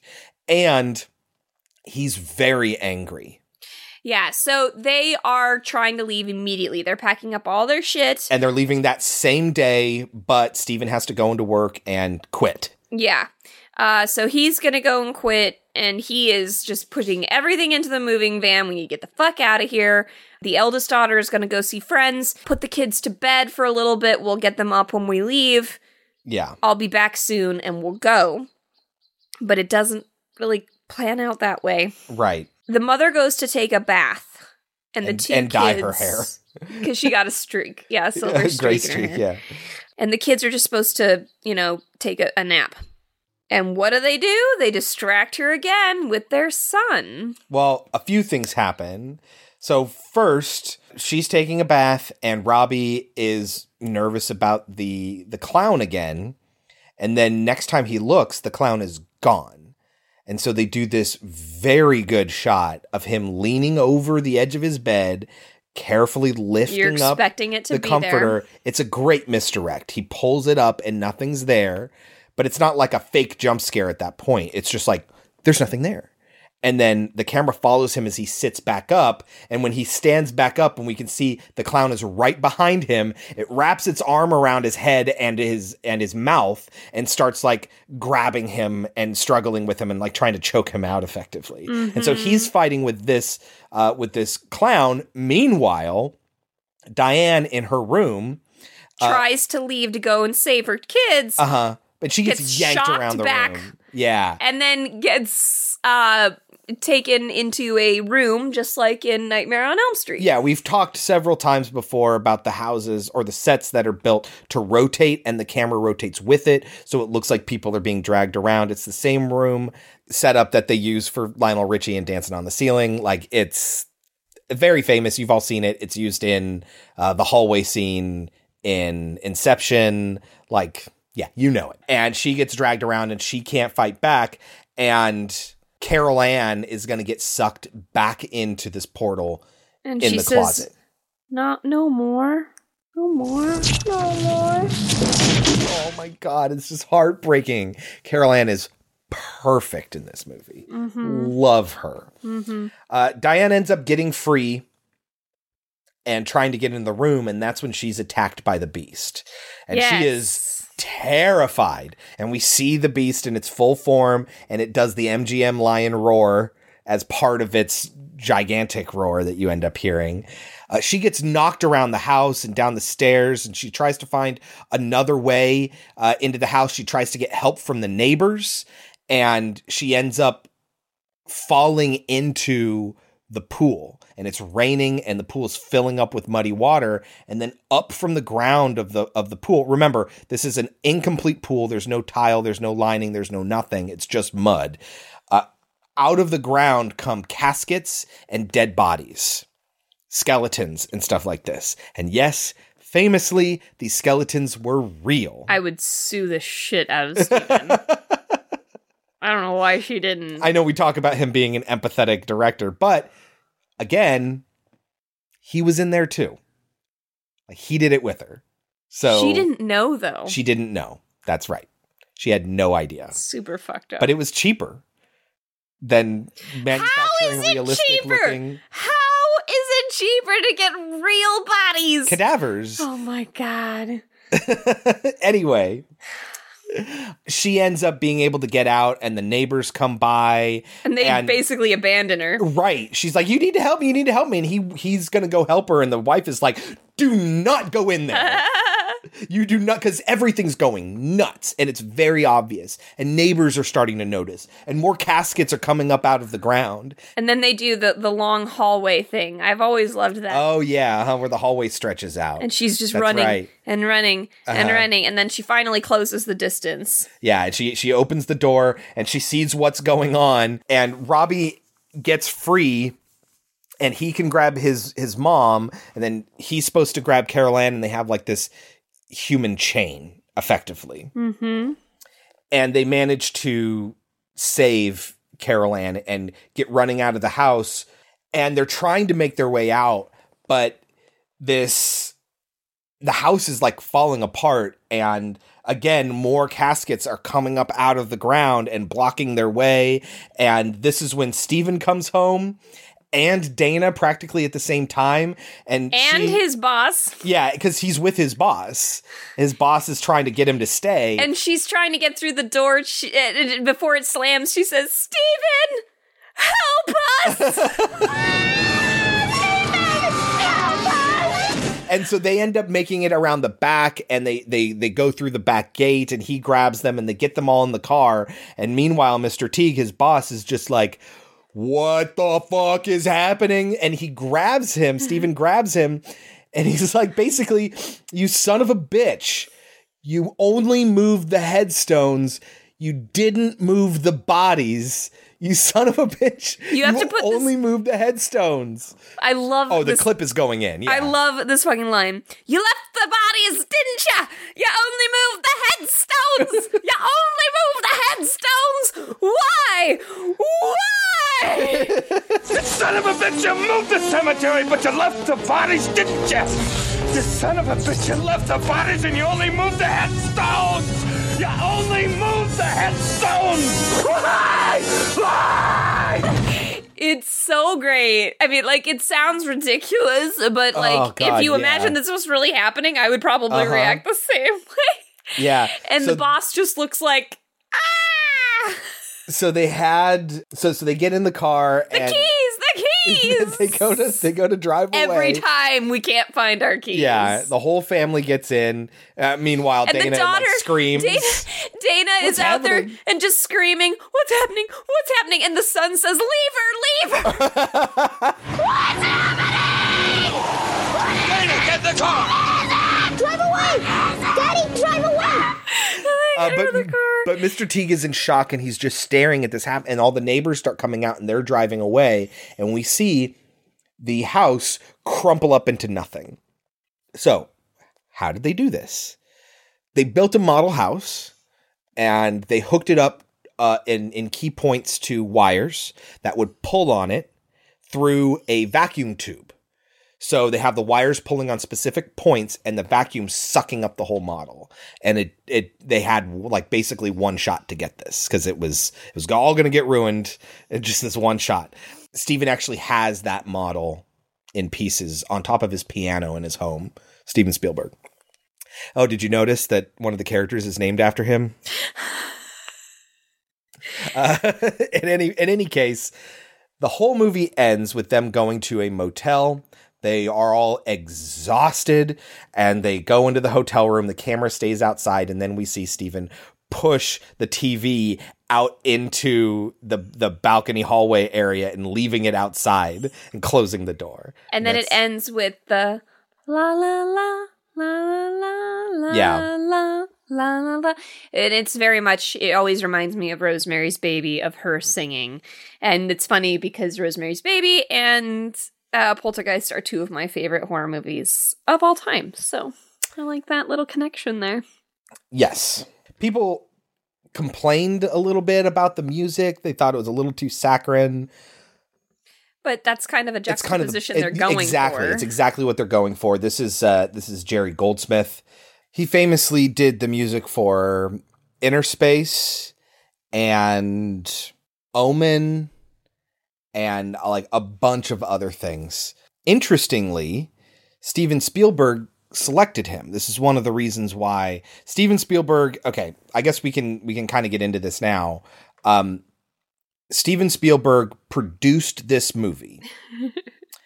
Uh, he was a very, very, very hands on producer. He was there at the set like every single day. This was at the time that he was editing uh, E.T. They wouldn't, because he signed a contract for E.T., he couldn't make any other movies while he was working on E.T. So officially, he didn't direct and he needed to pick a director, and he picked Tobe Hooper, who's famous for doing Texas Chainsaw Massacre, among other things. And they worked together on it. And if you ask Zelda Rubinstein, she thought that Tobe Hooper was fucking incompetent. Steven was doing most of the the legwork. And when people asked Steven Spielberg about this, here's what he said. He said, quote, Tobe isn't a take charge sort of guy. If a question was asked and an answer wasn't immediately forthcoming, I'd jump in and say what we could do. Tobe would nod in agreement, and that became the process of our collaboration. and one of the other producers, Frank Marshall, Frank Marshall said the creative force of the movie was Steven. Tobe was the director and was on set every day, but Steven did the design for every storyboard and was only absent for three days during the shoot because he was in Hawaii with George Lucas. Hooper claims to have done half the storyboards himself. And so there's like this conflict between who's responsible for what. It seems like the majority say that like the effective consensus is that they made this movie together, but this was entirely Steven's baby. Oh, well, Yes. considering he's famous for te- Texas Chainsaw Massacre, doesn't really surprise me that he's not a very hands on director. Kelsey hates that movie. yeah. Steven felt bad about this. Why? I mean, it's needlessly offensive to this guy that you hired to do, and he did exactly what you wanted him to do, which was be director for a movie that you wish you could have directed. So you are a hands on producer. If anyone is responsible for the way this movie worked and the collaboration and what Tobe could and couldn't do, it's Steven Spielberg. So then to be after the fact bad mouthing him and giving him a bad reputation, it's really unseemly and it's kind of fucked up. And so he wrote Hooper after the fact and said, quote, Regrettably, some of the press has misunderstood the rather unique creative relationship you and I shared throughout the making of Poltergeist. I enjoyed your openness in allowing me, as a writer and a producer, a wide berth for creative involvement. Just as I know you were happy with the freedom you had to direct Poltergeist so wonderfully.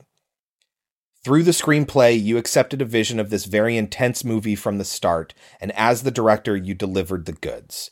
You performed responsibly and professionally throughout, and I wish you great success on your next project. As sort of like to mend fences effectively. But if Spielberg had his druthers, he would have directed this too. He just couldn't legally be allowed to. So instead, he was a writer and producer who was just on set every day giving his feedback and effectively co directing the film. When the Directors Guild of America, who isn't exactly the most open association in the world, they opened up a investigation and they decided that well because they're very big on making sure people get credit and not giving credit to people who don't deserve credit and all of that and and they decided effectively that in his that anything Steven did on the project was his role as writer and producer and that t- there there's no reason to give co-directing credit to him it also could have something to do with the fact that Steven didn't want them to give him co-directing credit. so uh, I, it feels kind of political that conclusion, but I guess I understand exactly what what the whole point is. Is that Tobe was brought in to be director, so it's kind of fucked up that they're then trying to take that director credit away from him. Like if you really wanted to be director, then you just wouldn't have made the movie until you were out of your contract with ET. Like really, you should have just done that. And in order to come out looking not like a total dickhead, Spielberg has to be giving Tobe the credit that he hired him for. Mm-hmm. So, in any case, but the reason this came up is that Spielberg did a lot of um, of the decision making. He decided on.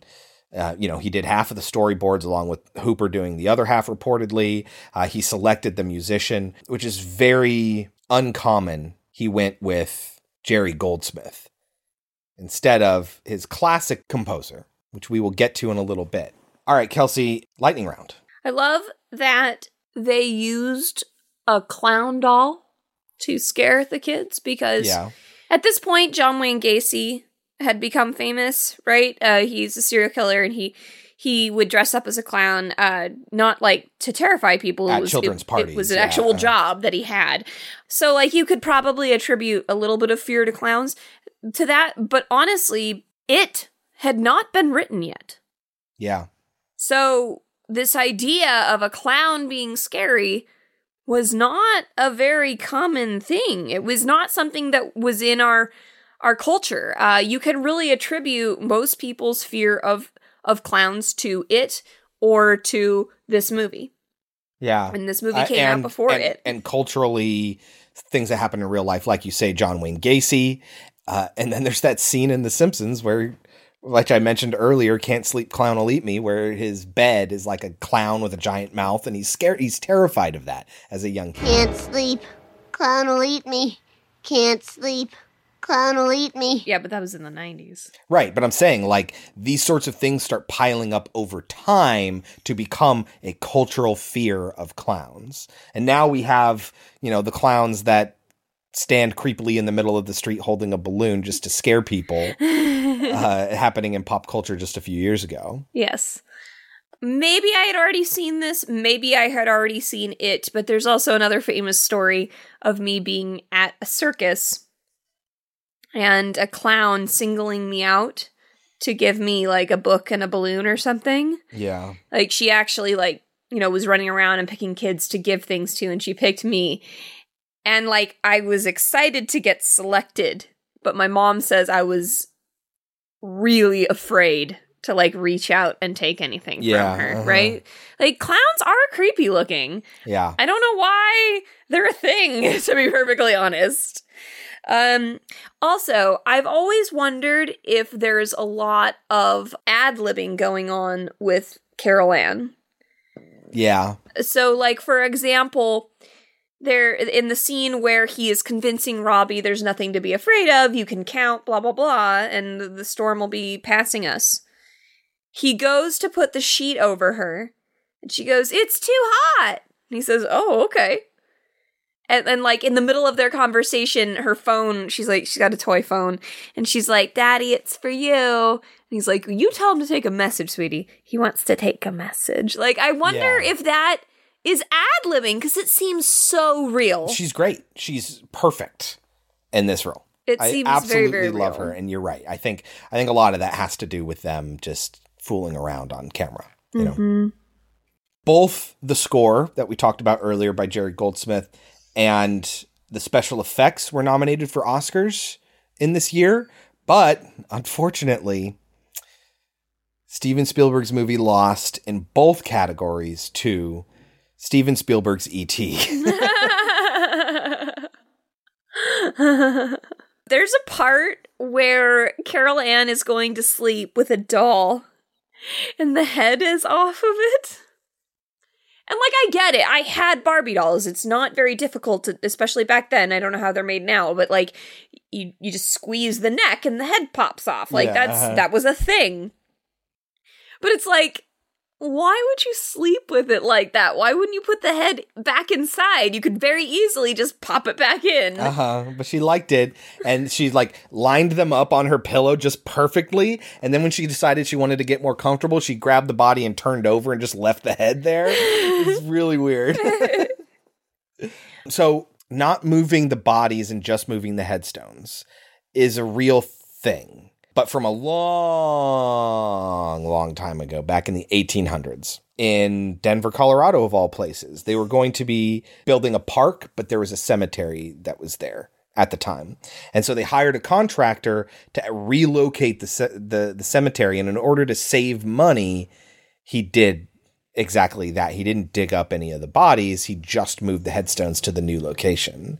When one of the employees kind of uh, let slip that this is what happened, uh, they end up arresting the contractor for doing that. But because at this point they were so close to finishing, they just finished and left everything just like it was. And you can go there right now. It's called Cheeseman Park. And if you go to Denver, Colorado, you can visit this location where there are still people buried under the ground. That's terrifying. Yeah, but I mean, if you think about it, it's no different than what they do in actual cemeteries. There's just a park over the top of it instead of headstones. Right. Children not running around playing in a graveyard. We have a weird revulsion when it comes to dead bodies. It it makes sense to me, but I just do not feel that. Not at all. burn up my body, bury me in the ground. I don't give a shit. But what's always bothered me about that, pools are deeper than six feet. True. That has always bothered me. Yep. It makes no sense. You're right. Another thing that they overlooked, which is a big, big bummer Mhm. because this movie is so close to being perfect. Yeah.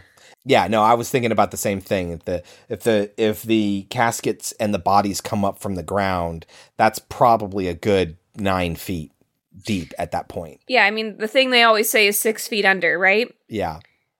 My pool was like, what, 10 feet deep? Right. And I can totally see that that would be a plot device of them digging up a pool and that's when they find the bodies, but that wouldn't fit so neatly in the storyline, so they just ignore it. It's kind of a bummer. Mm-hmm. Yeah. Anyway. I think as I've gotten older, I've become far more sensitive to light. Yeah, does that bother you with the strobing effect? It didn't used to. It never used to bother me, and now I can't look at the screen fully full on anymore. Yeah. Like I'm like I'm gonna have a fucking seizure.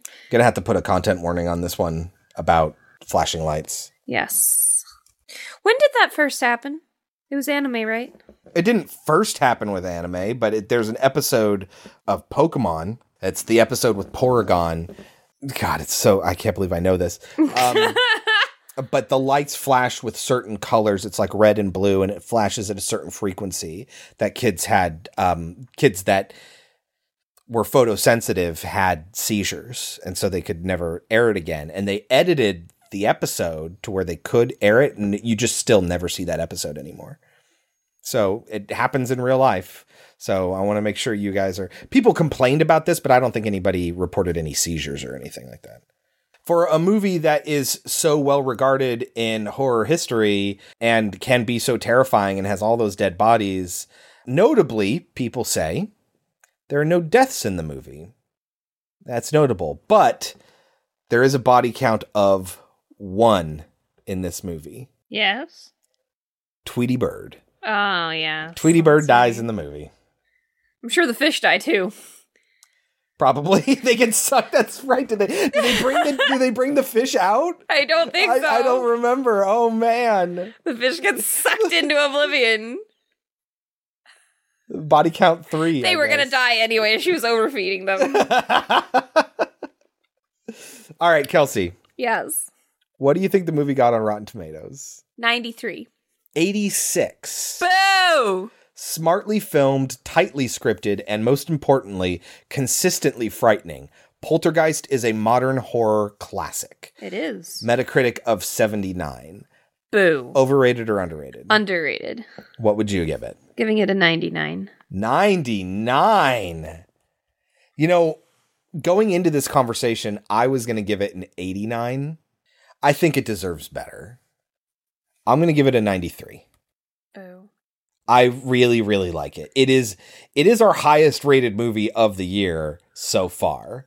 We've done 13 movies so far. This would be our 13th movie. We'll do 14 at the end of this one. It's the highest rated of the year so far. It's doing pretty good. I would give it a hundred. It's just it's got those little things Little that things. really, really bother me, and it's because it's so close to being perfect in my eyes. Yeah. That it just it just drives me crazy that they left those little inconsistencies in there. Yeah. Mm-hmm. All right. That is the first Poltergeist from 1982, and we have done virtually an entire episode just on this one. Don't worry, folks. The portion about the remake won't last nearly as long. Before we get there, though, Kelsey, Trivial Pursuit Horror Edition. Okay, another super easy question. Again, Uh-huh. I can't help what m- movies we've seen that are on these cards. Yes. What is the relationship between Amelia and Samuel in 2014's The Babadook? The mother son. Yep. that is really easy. Yeah. Okay, now, Kelsey, I specifically tiptoed around this one in this episode. Okay. Who composed the famous theme for Jaws 1975? This is way easier than you think it is. Okay, first of all, who made Jaws? Steven Spielberg. Yes. So, second question becomes who does Steven Spielberg use in every one of his movies? Why it's such a big deal that he chose Jerry Goldsmith to do this movie? Is John Poltergeist. It is John Williams, yes, who did E.T. and was doing and that. every other So could do incredible this, score you've yes. ever heard. And yes. Jurassic Park and Jaws, and yet all the famous Steven Spielberg movies, John Williams scored, which is why it was so weird that he that he didn't do this one. Although I think it's becoming less and less as time goes on. Well, John Williams is getting older. He's getting pretty old, but he is still doing movies. He did he did a lot of Harry Potter, not all of it, but he did a lot. I mean, he's He's famous for doing the theme for He Harry Potter. Star Wars. knows. Yeah, he did Star. did Indiana Jones. Superman. Like Yeah. he's the one that does these sweeping orchestral scores. Like any movie score that you can hum as an average person who doesn't know a lot about movie scores, it's probably John Williams. Listeners, challenge right now. Try to hum the difference between Jurassic, Park. and Superman.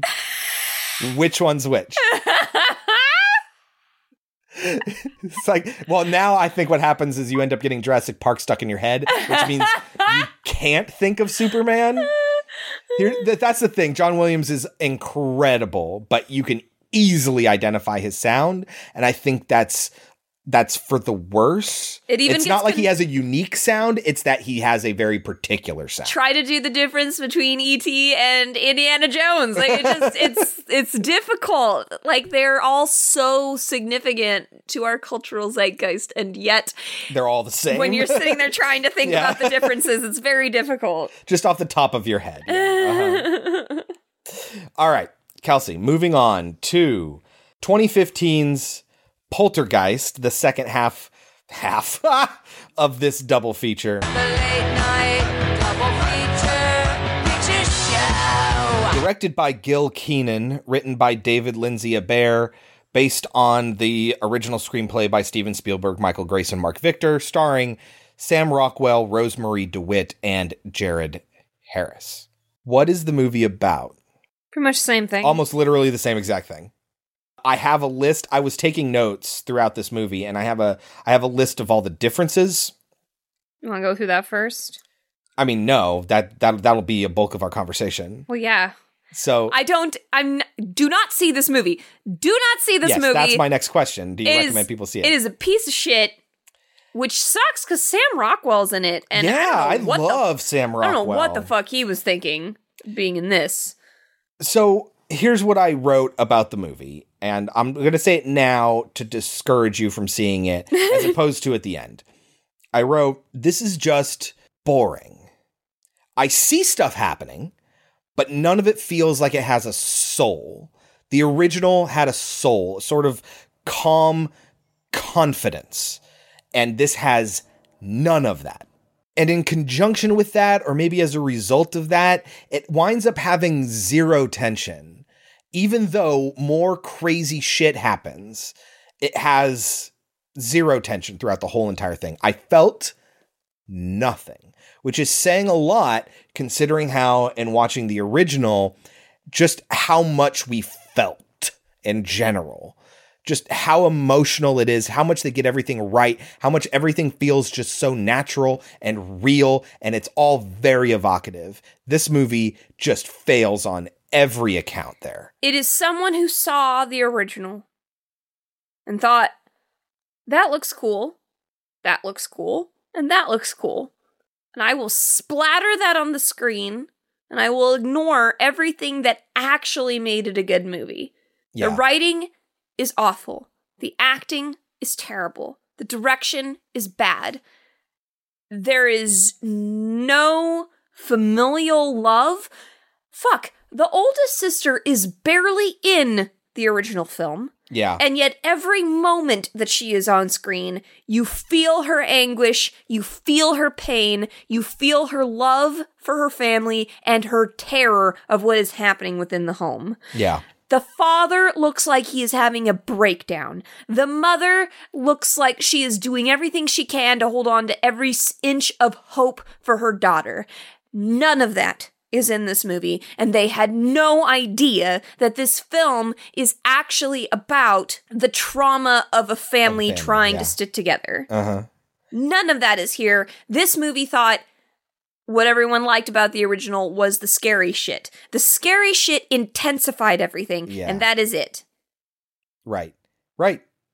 And now don't get us wrong, this is not going to be just a conversation bagging on everything about this movie and saying it's all terrible. There are one or two things that I will be pointing out that are kind of neat. Beyond that, don't see this movie. We'll we'll tell you about it. That said, you can take our advice or leave it, and when we get back, we will talk about 2015's Poltergeist. There are ghost stories. And then there's Poltergeist. They're here. We just want our daughter back. The door to their world could close at any moment. I gotta go in and get her out.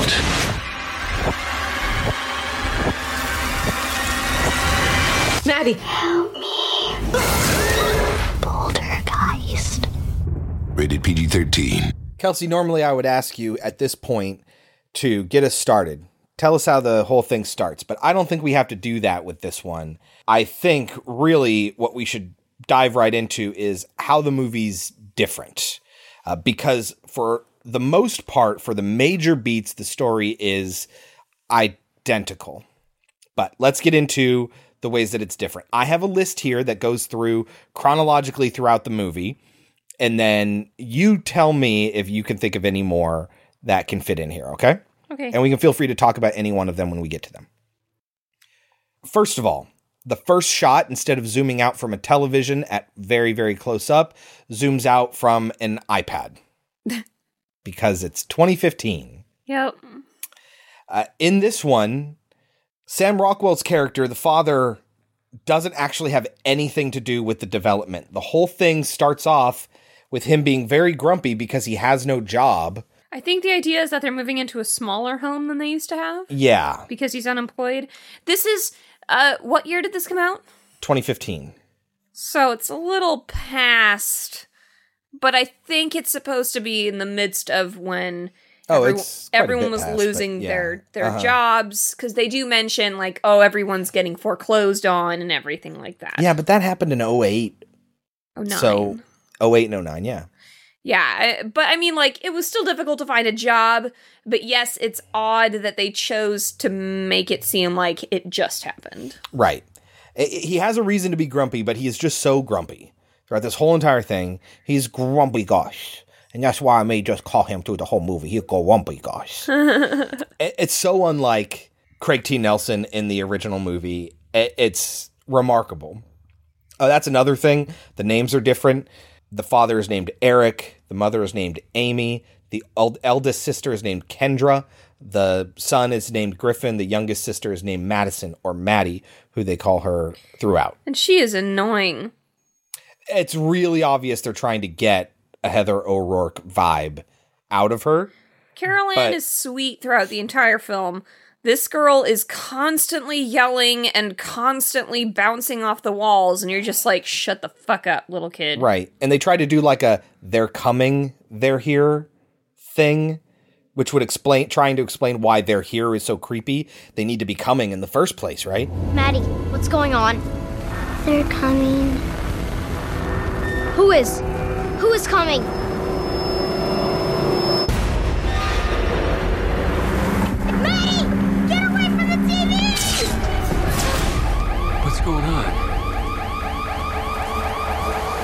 They're here.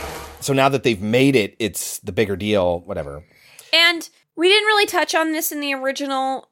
Why can we hear the voice through the frequencies? Uh, Because frequencies are waves that go through the air. Yeah. And so that's kind of the only way they can communicate. Whereas in this film, it's all about technology. Yeah. It's like they didn't understand. Right. But then but then conversely, she talks to them through the closet, not the TV.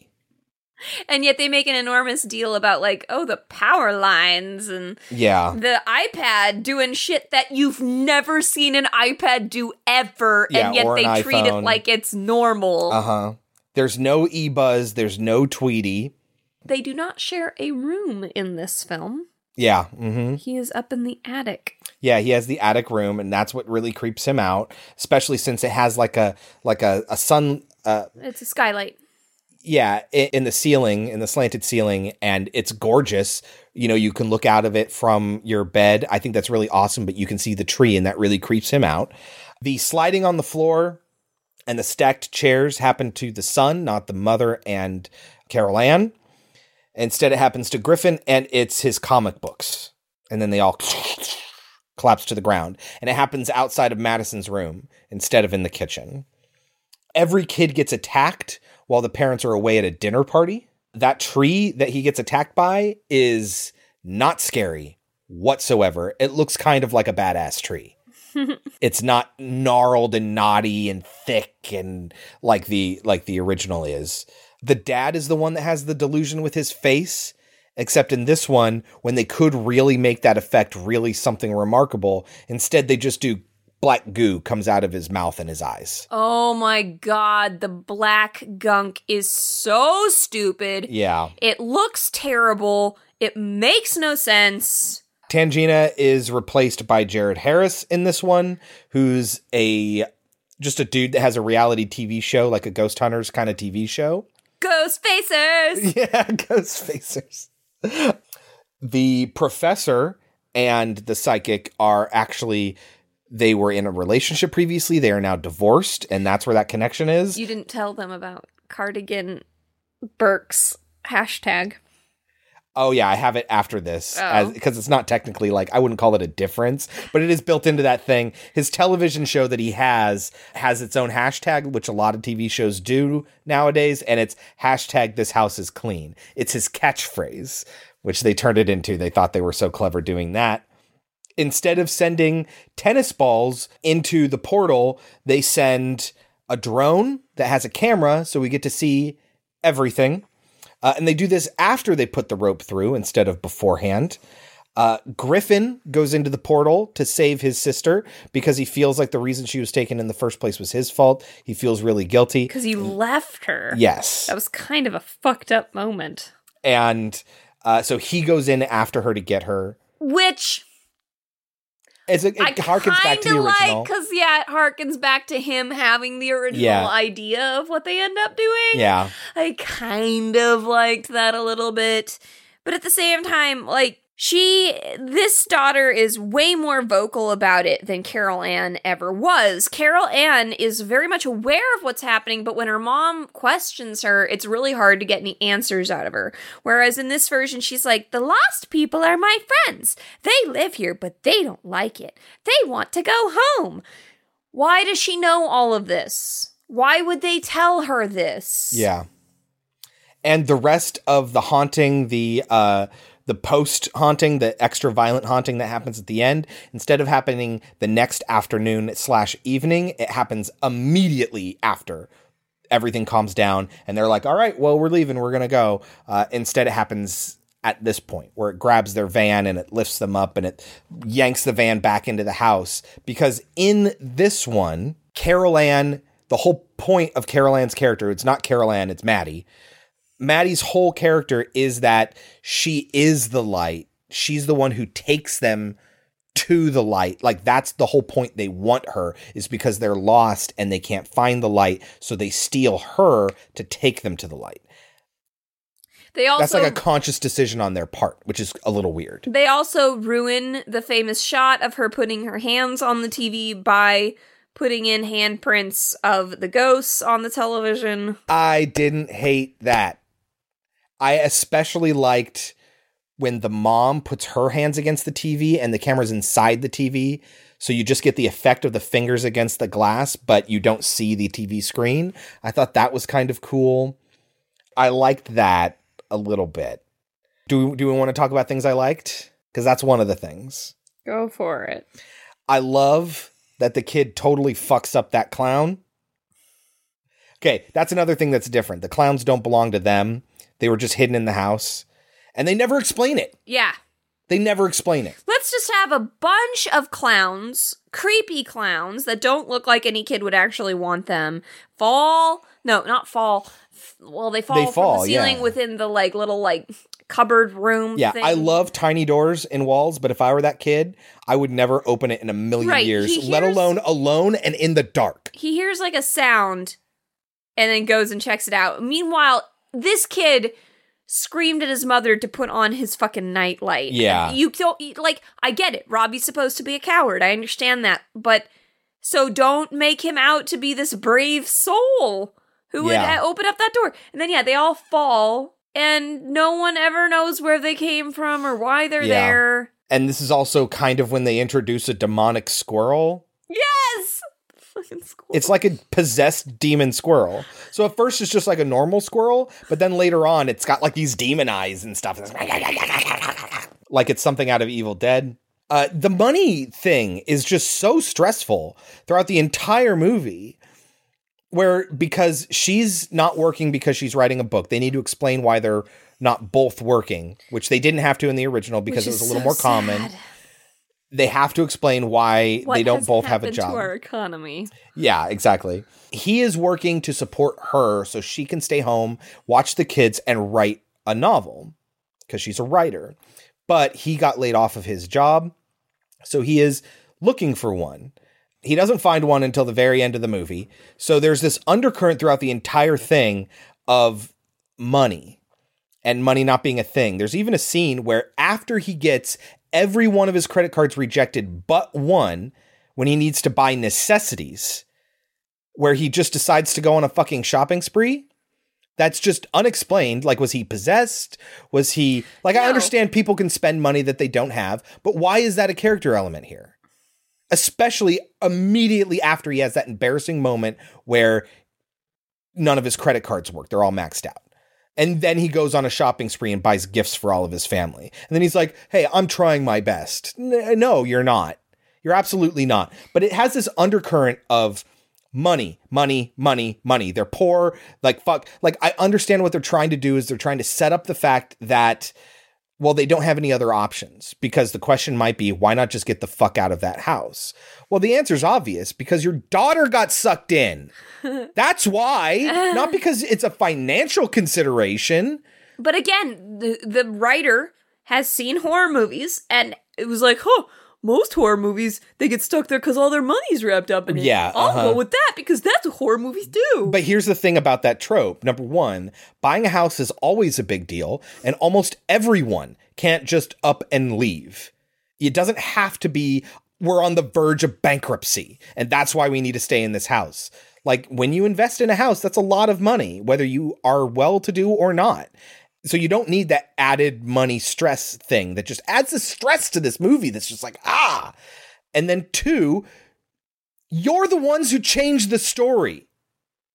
The makers of this movie, you're the ones who changed the story that made it to where they're just moving into this house and it's not their original house and they're not part of a big development or anything like that. You're the ones who made that a plot point. So I'm sorry, but we had to change this part of the story to explain why they didn't just move out of this house that they just moved into. Well, how about the fact that they didn't just move into it? You didn't have to change that element, but you did. And now you have to live with the consequences. But instead, I do.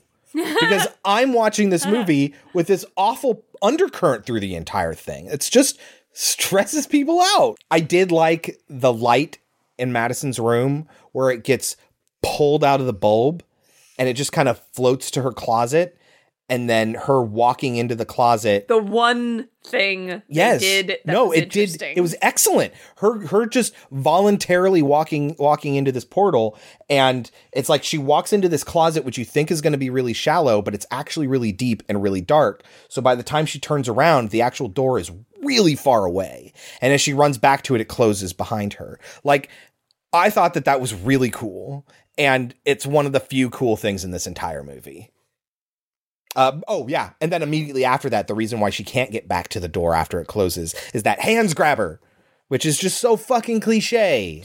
It's just like the ending of the remake of Amityville Horror with the little girl. Yeah, uh huh. Yeah, Again, I'm telling you, the writer saw a bunch of horror movies and said, "That looked cool. Put that in my Yeah. movie." Here's the other thing. This is the fun part. She was alone when that happened. and nothing else went in that closet. And yet, they know that that's where she went in. And they never explain how they know that because no one was there and no one saw it. The girl just disappeared, as far as they're concerned. How do they know that this is where the portal is? They just do. Uh, I do also like how they explain the two worlds separating and coming together, where the professor draws two circles on a paper and puts them in front of a light and shows them aligned with each other. And this is the moment when she walked through the portal, and then she separates the papers so the two circles move apart from each other. And she's like, so now they're no longer connected. And the kid totally understands at that point. He's like, oh, so it's like the same place, but not the same place. And like it makes sense to him. And it's a great way of explaining it. Usually it's similar along the lines of how people explain um, teleportation, you know, where you fold the piece of paper. Tesseract. Yeah. but it, you know, it's kind of cool. I don't like Jared Harris's acting in this. He's really good in Mad Men. And Who? he's Pryce, Jared Harris, the psychic. He's in Mad Men? Oh, he's the British one. Yeah. Okay. I don't like his accent. It's kind of like half British, half American. And I don't know if he was trying to do an American accent and his British was just seeping through or what, but I mean, he is British, so I mean, technically he's Welsh and Irish, but he was born in England. So that kind of throws me off. Also, the story about the bodies. Dude just sort of fucking guesses that they never moved the bodies. Everyone knows from word one that there used to be a cemetery there. And when one of the guys finds out about it, he's just like, oh, they probably never moved the bodies. And that's it goes from you moved the headstones and all of that to, ah, you know what? Yeah, they probably just never moved the bodies.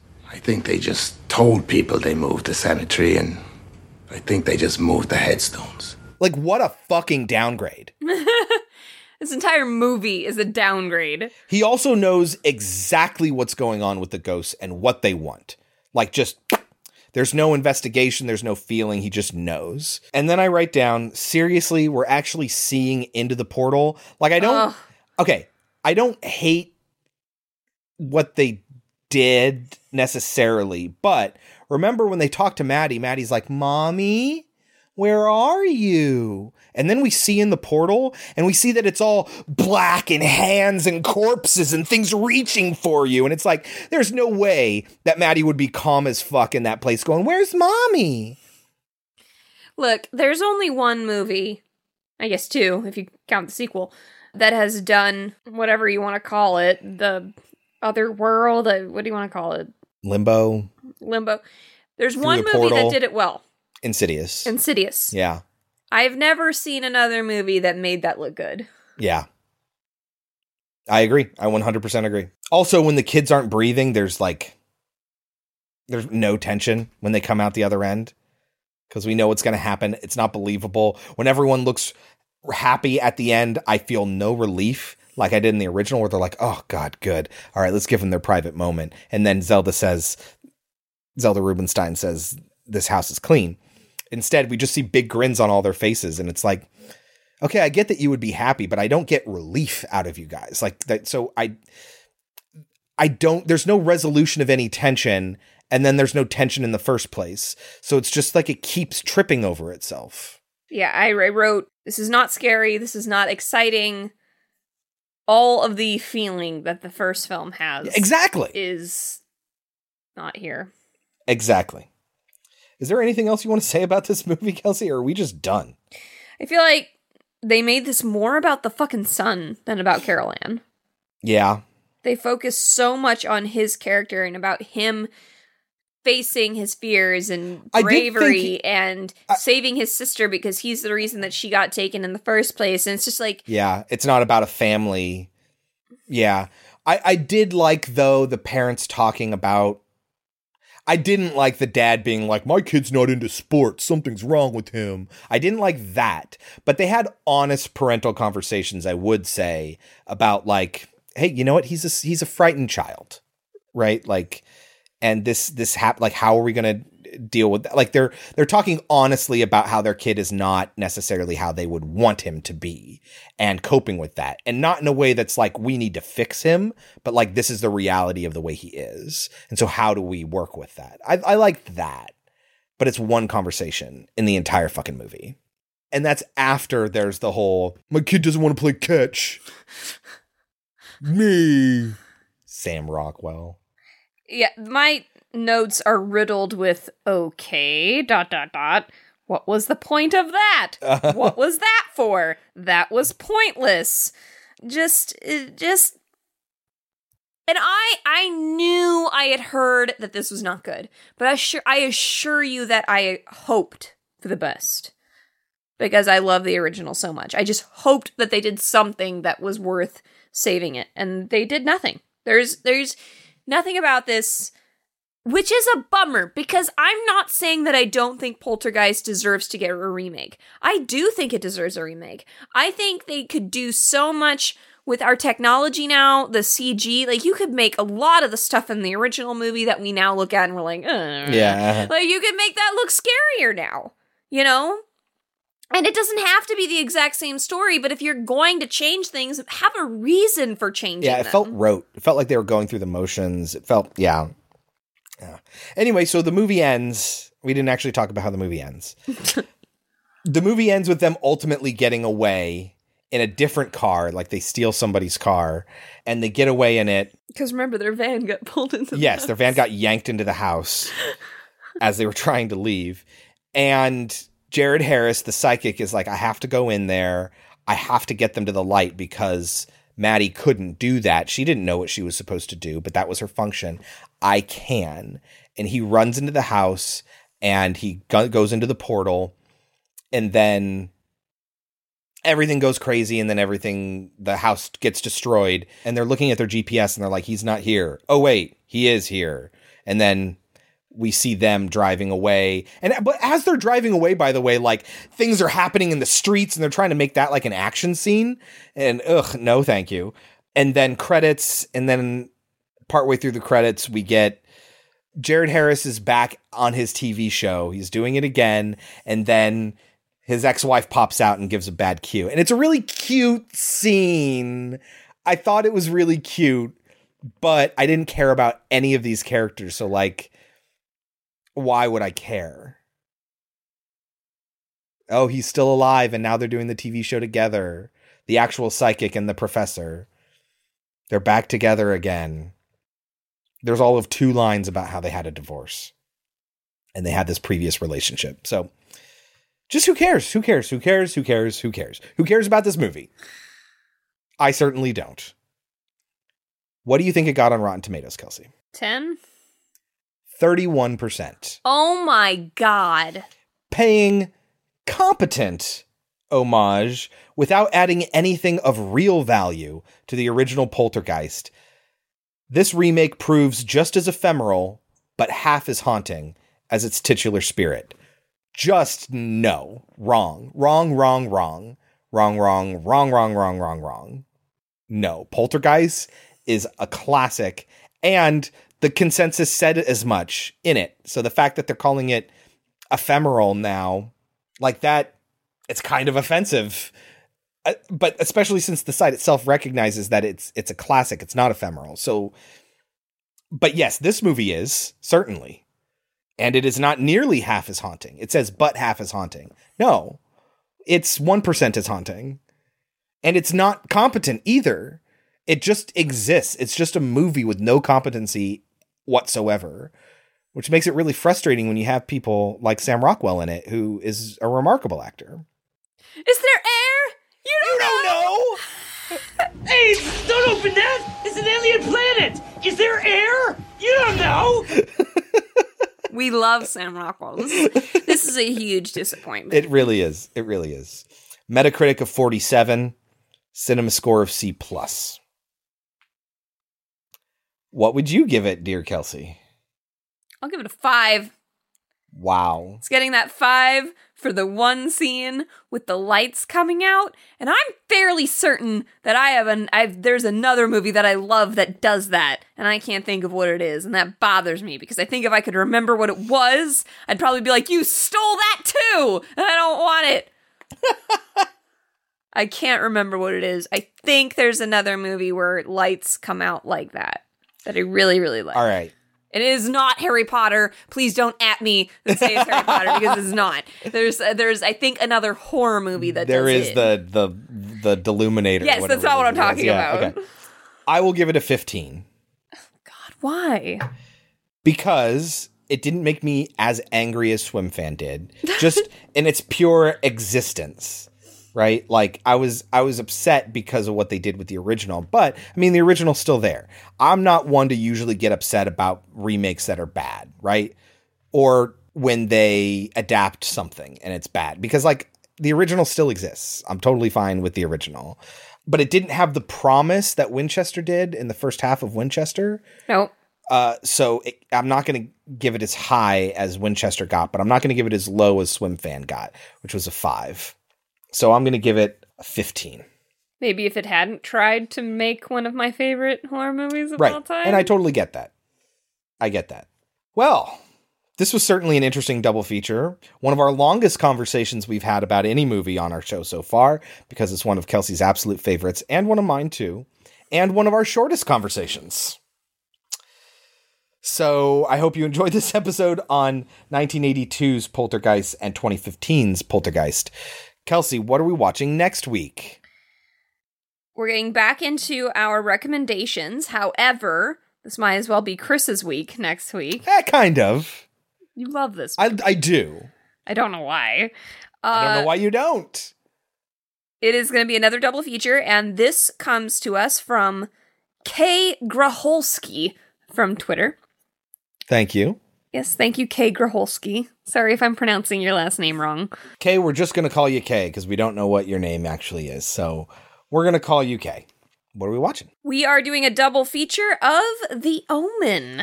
Yeah. I do love The Omen, but it's not in my top. I can tell you what my top two horror movies are right now. You already did. Did I say that on the recording? Yes. Oh, okay. Jaws An and alien. Alien. Yeah, absolutely. I love The Omen though, but I I'd say it's one of my favorite horror movies, but not like not like where you put Poltergeist. I would say it's on the level of Poltergeist for me. I Plus don't actually know if I've ever seen the entire thing all the way through. Really? Or the original or or the remake rather? I don't know if I've ever seen any of the remake. I know I've seen parts of the original. I think I've seen parts of some of its sequels. But I don't think I ever saw any of the new one. With Liev Schreiber and Julia Liev- Stiles. I love Liev Schreiber, so Yeah. Uh, the first one has Gregory Peck, Gregory Peck. which is how my mom says his name. Gregory Peck. I'm excited for this one. I don't know if I ever. I think I saw the remake and I was just like, meh at the time. Uh, it was a big deal because it came out on uh, June 6th, 2006, which was 666. the only time in 100 years you can actually say that, I guess. So cool, I guess. but I I do love the original. It's got some really classic moments. For me, I would put it probably somewhere between Poltergeist and Rosemary's Baby, the original. Hmm. So I'm excited to see that. That is next week. Until then, you can always reach us at our website, podcemetery.com. Spell that how you like. We bought both of the ways I could think you would want to spell that. Uh, you can browse all of our episodes there, including a list of every movie we've ever done in alphabetical order with fun poster art.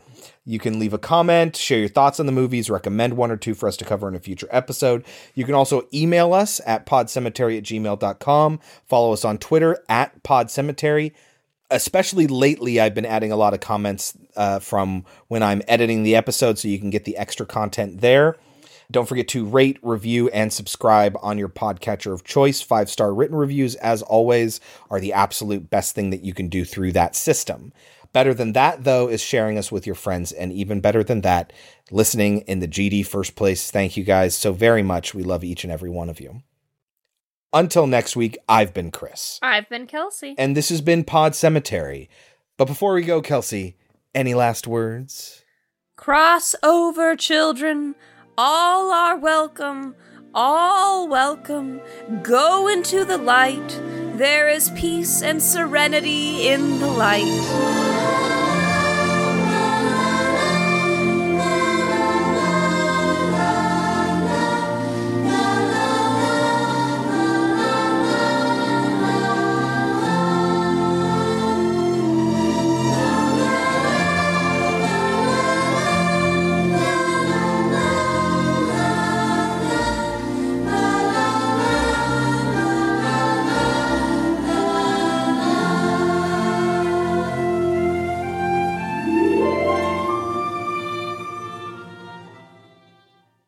Coach.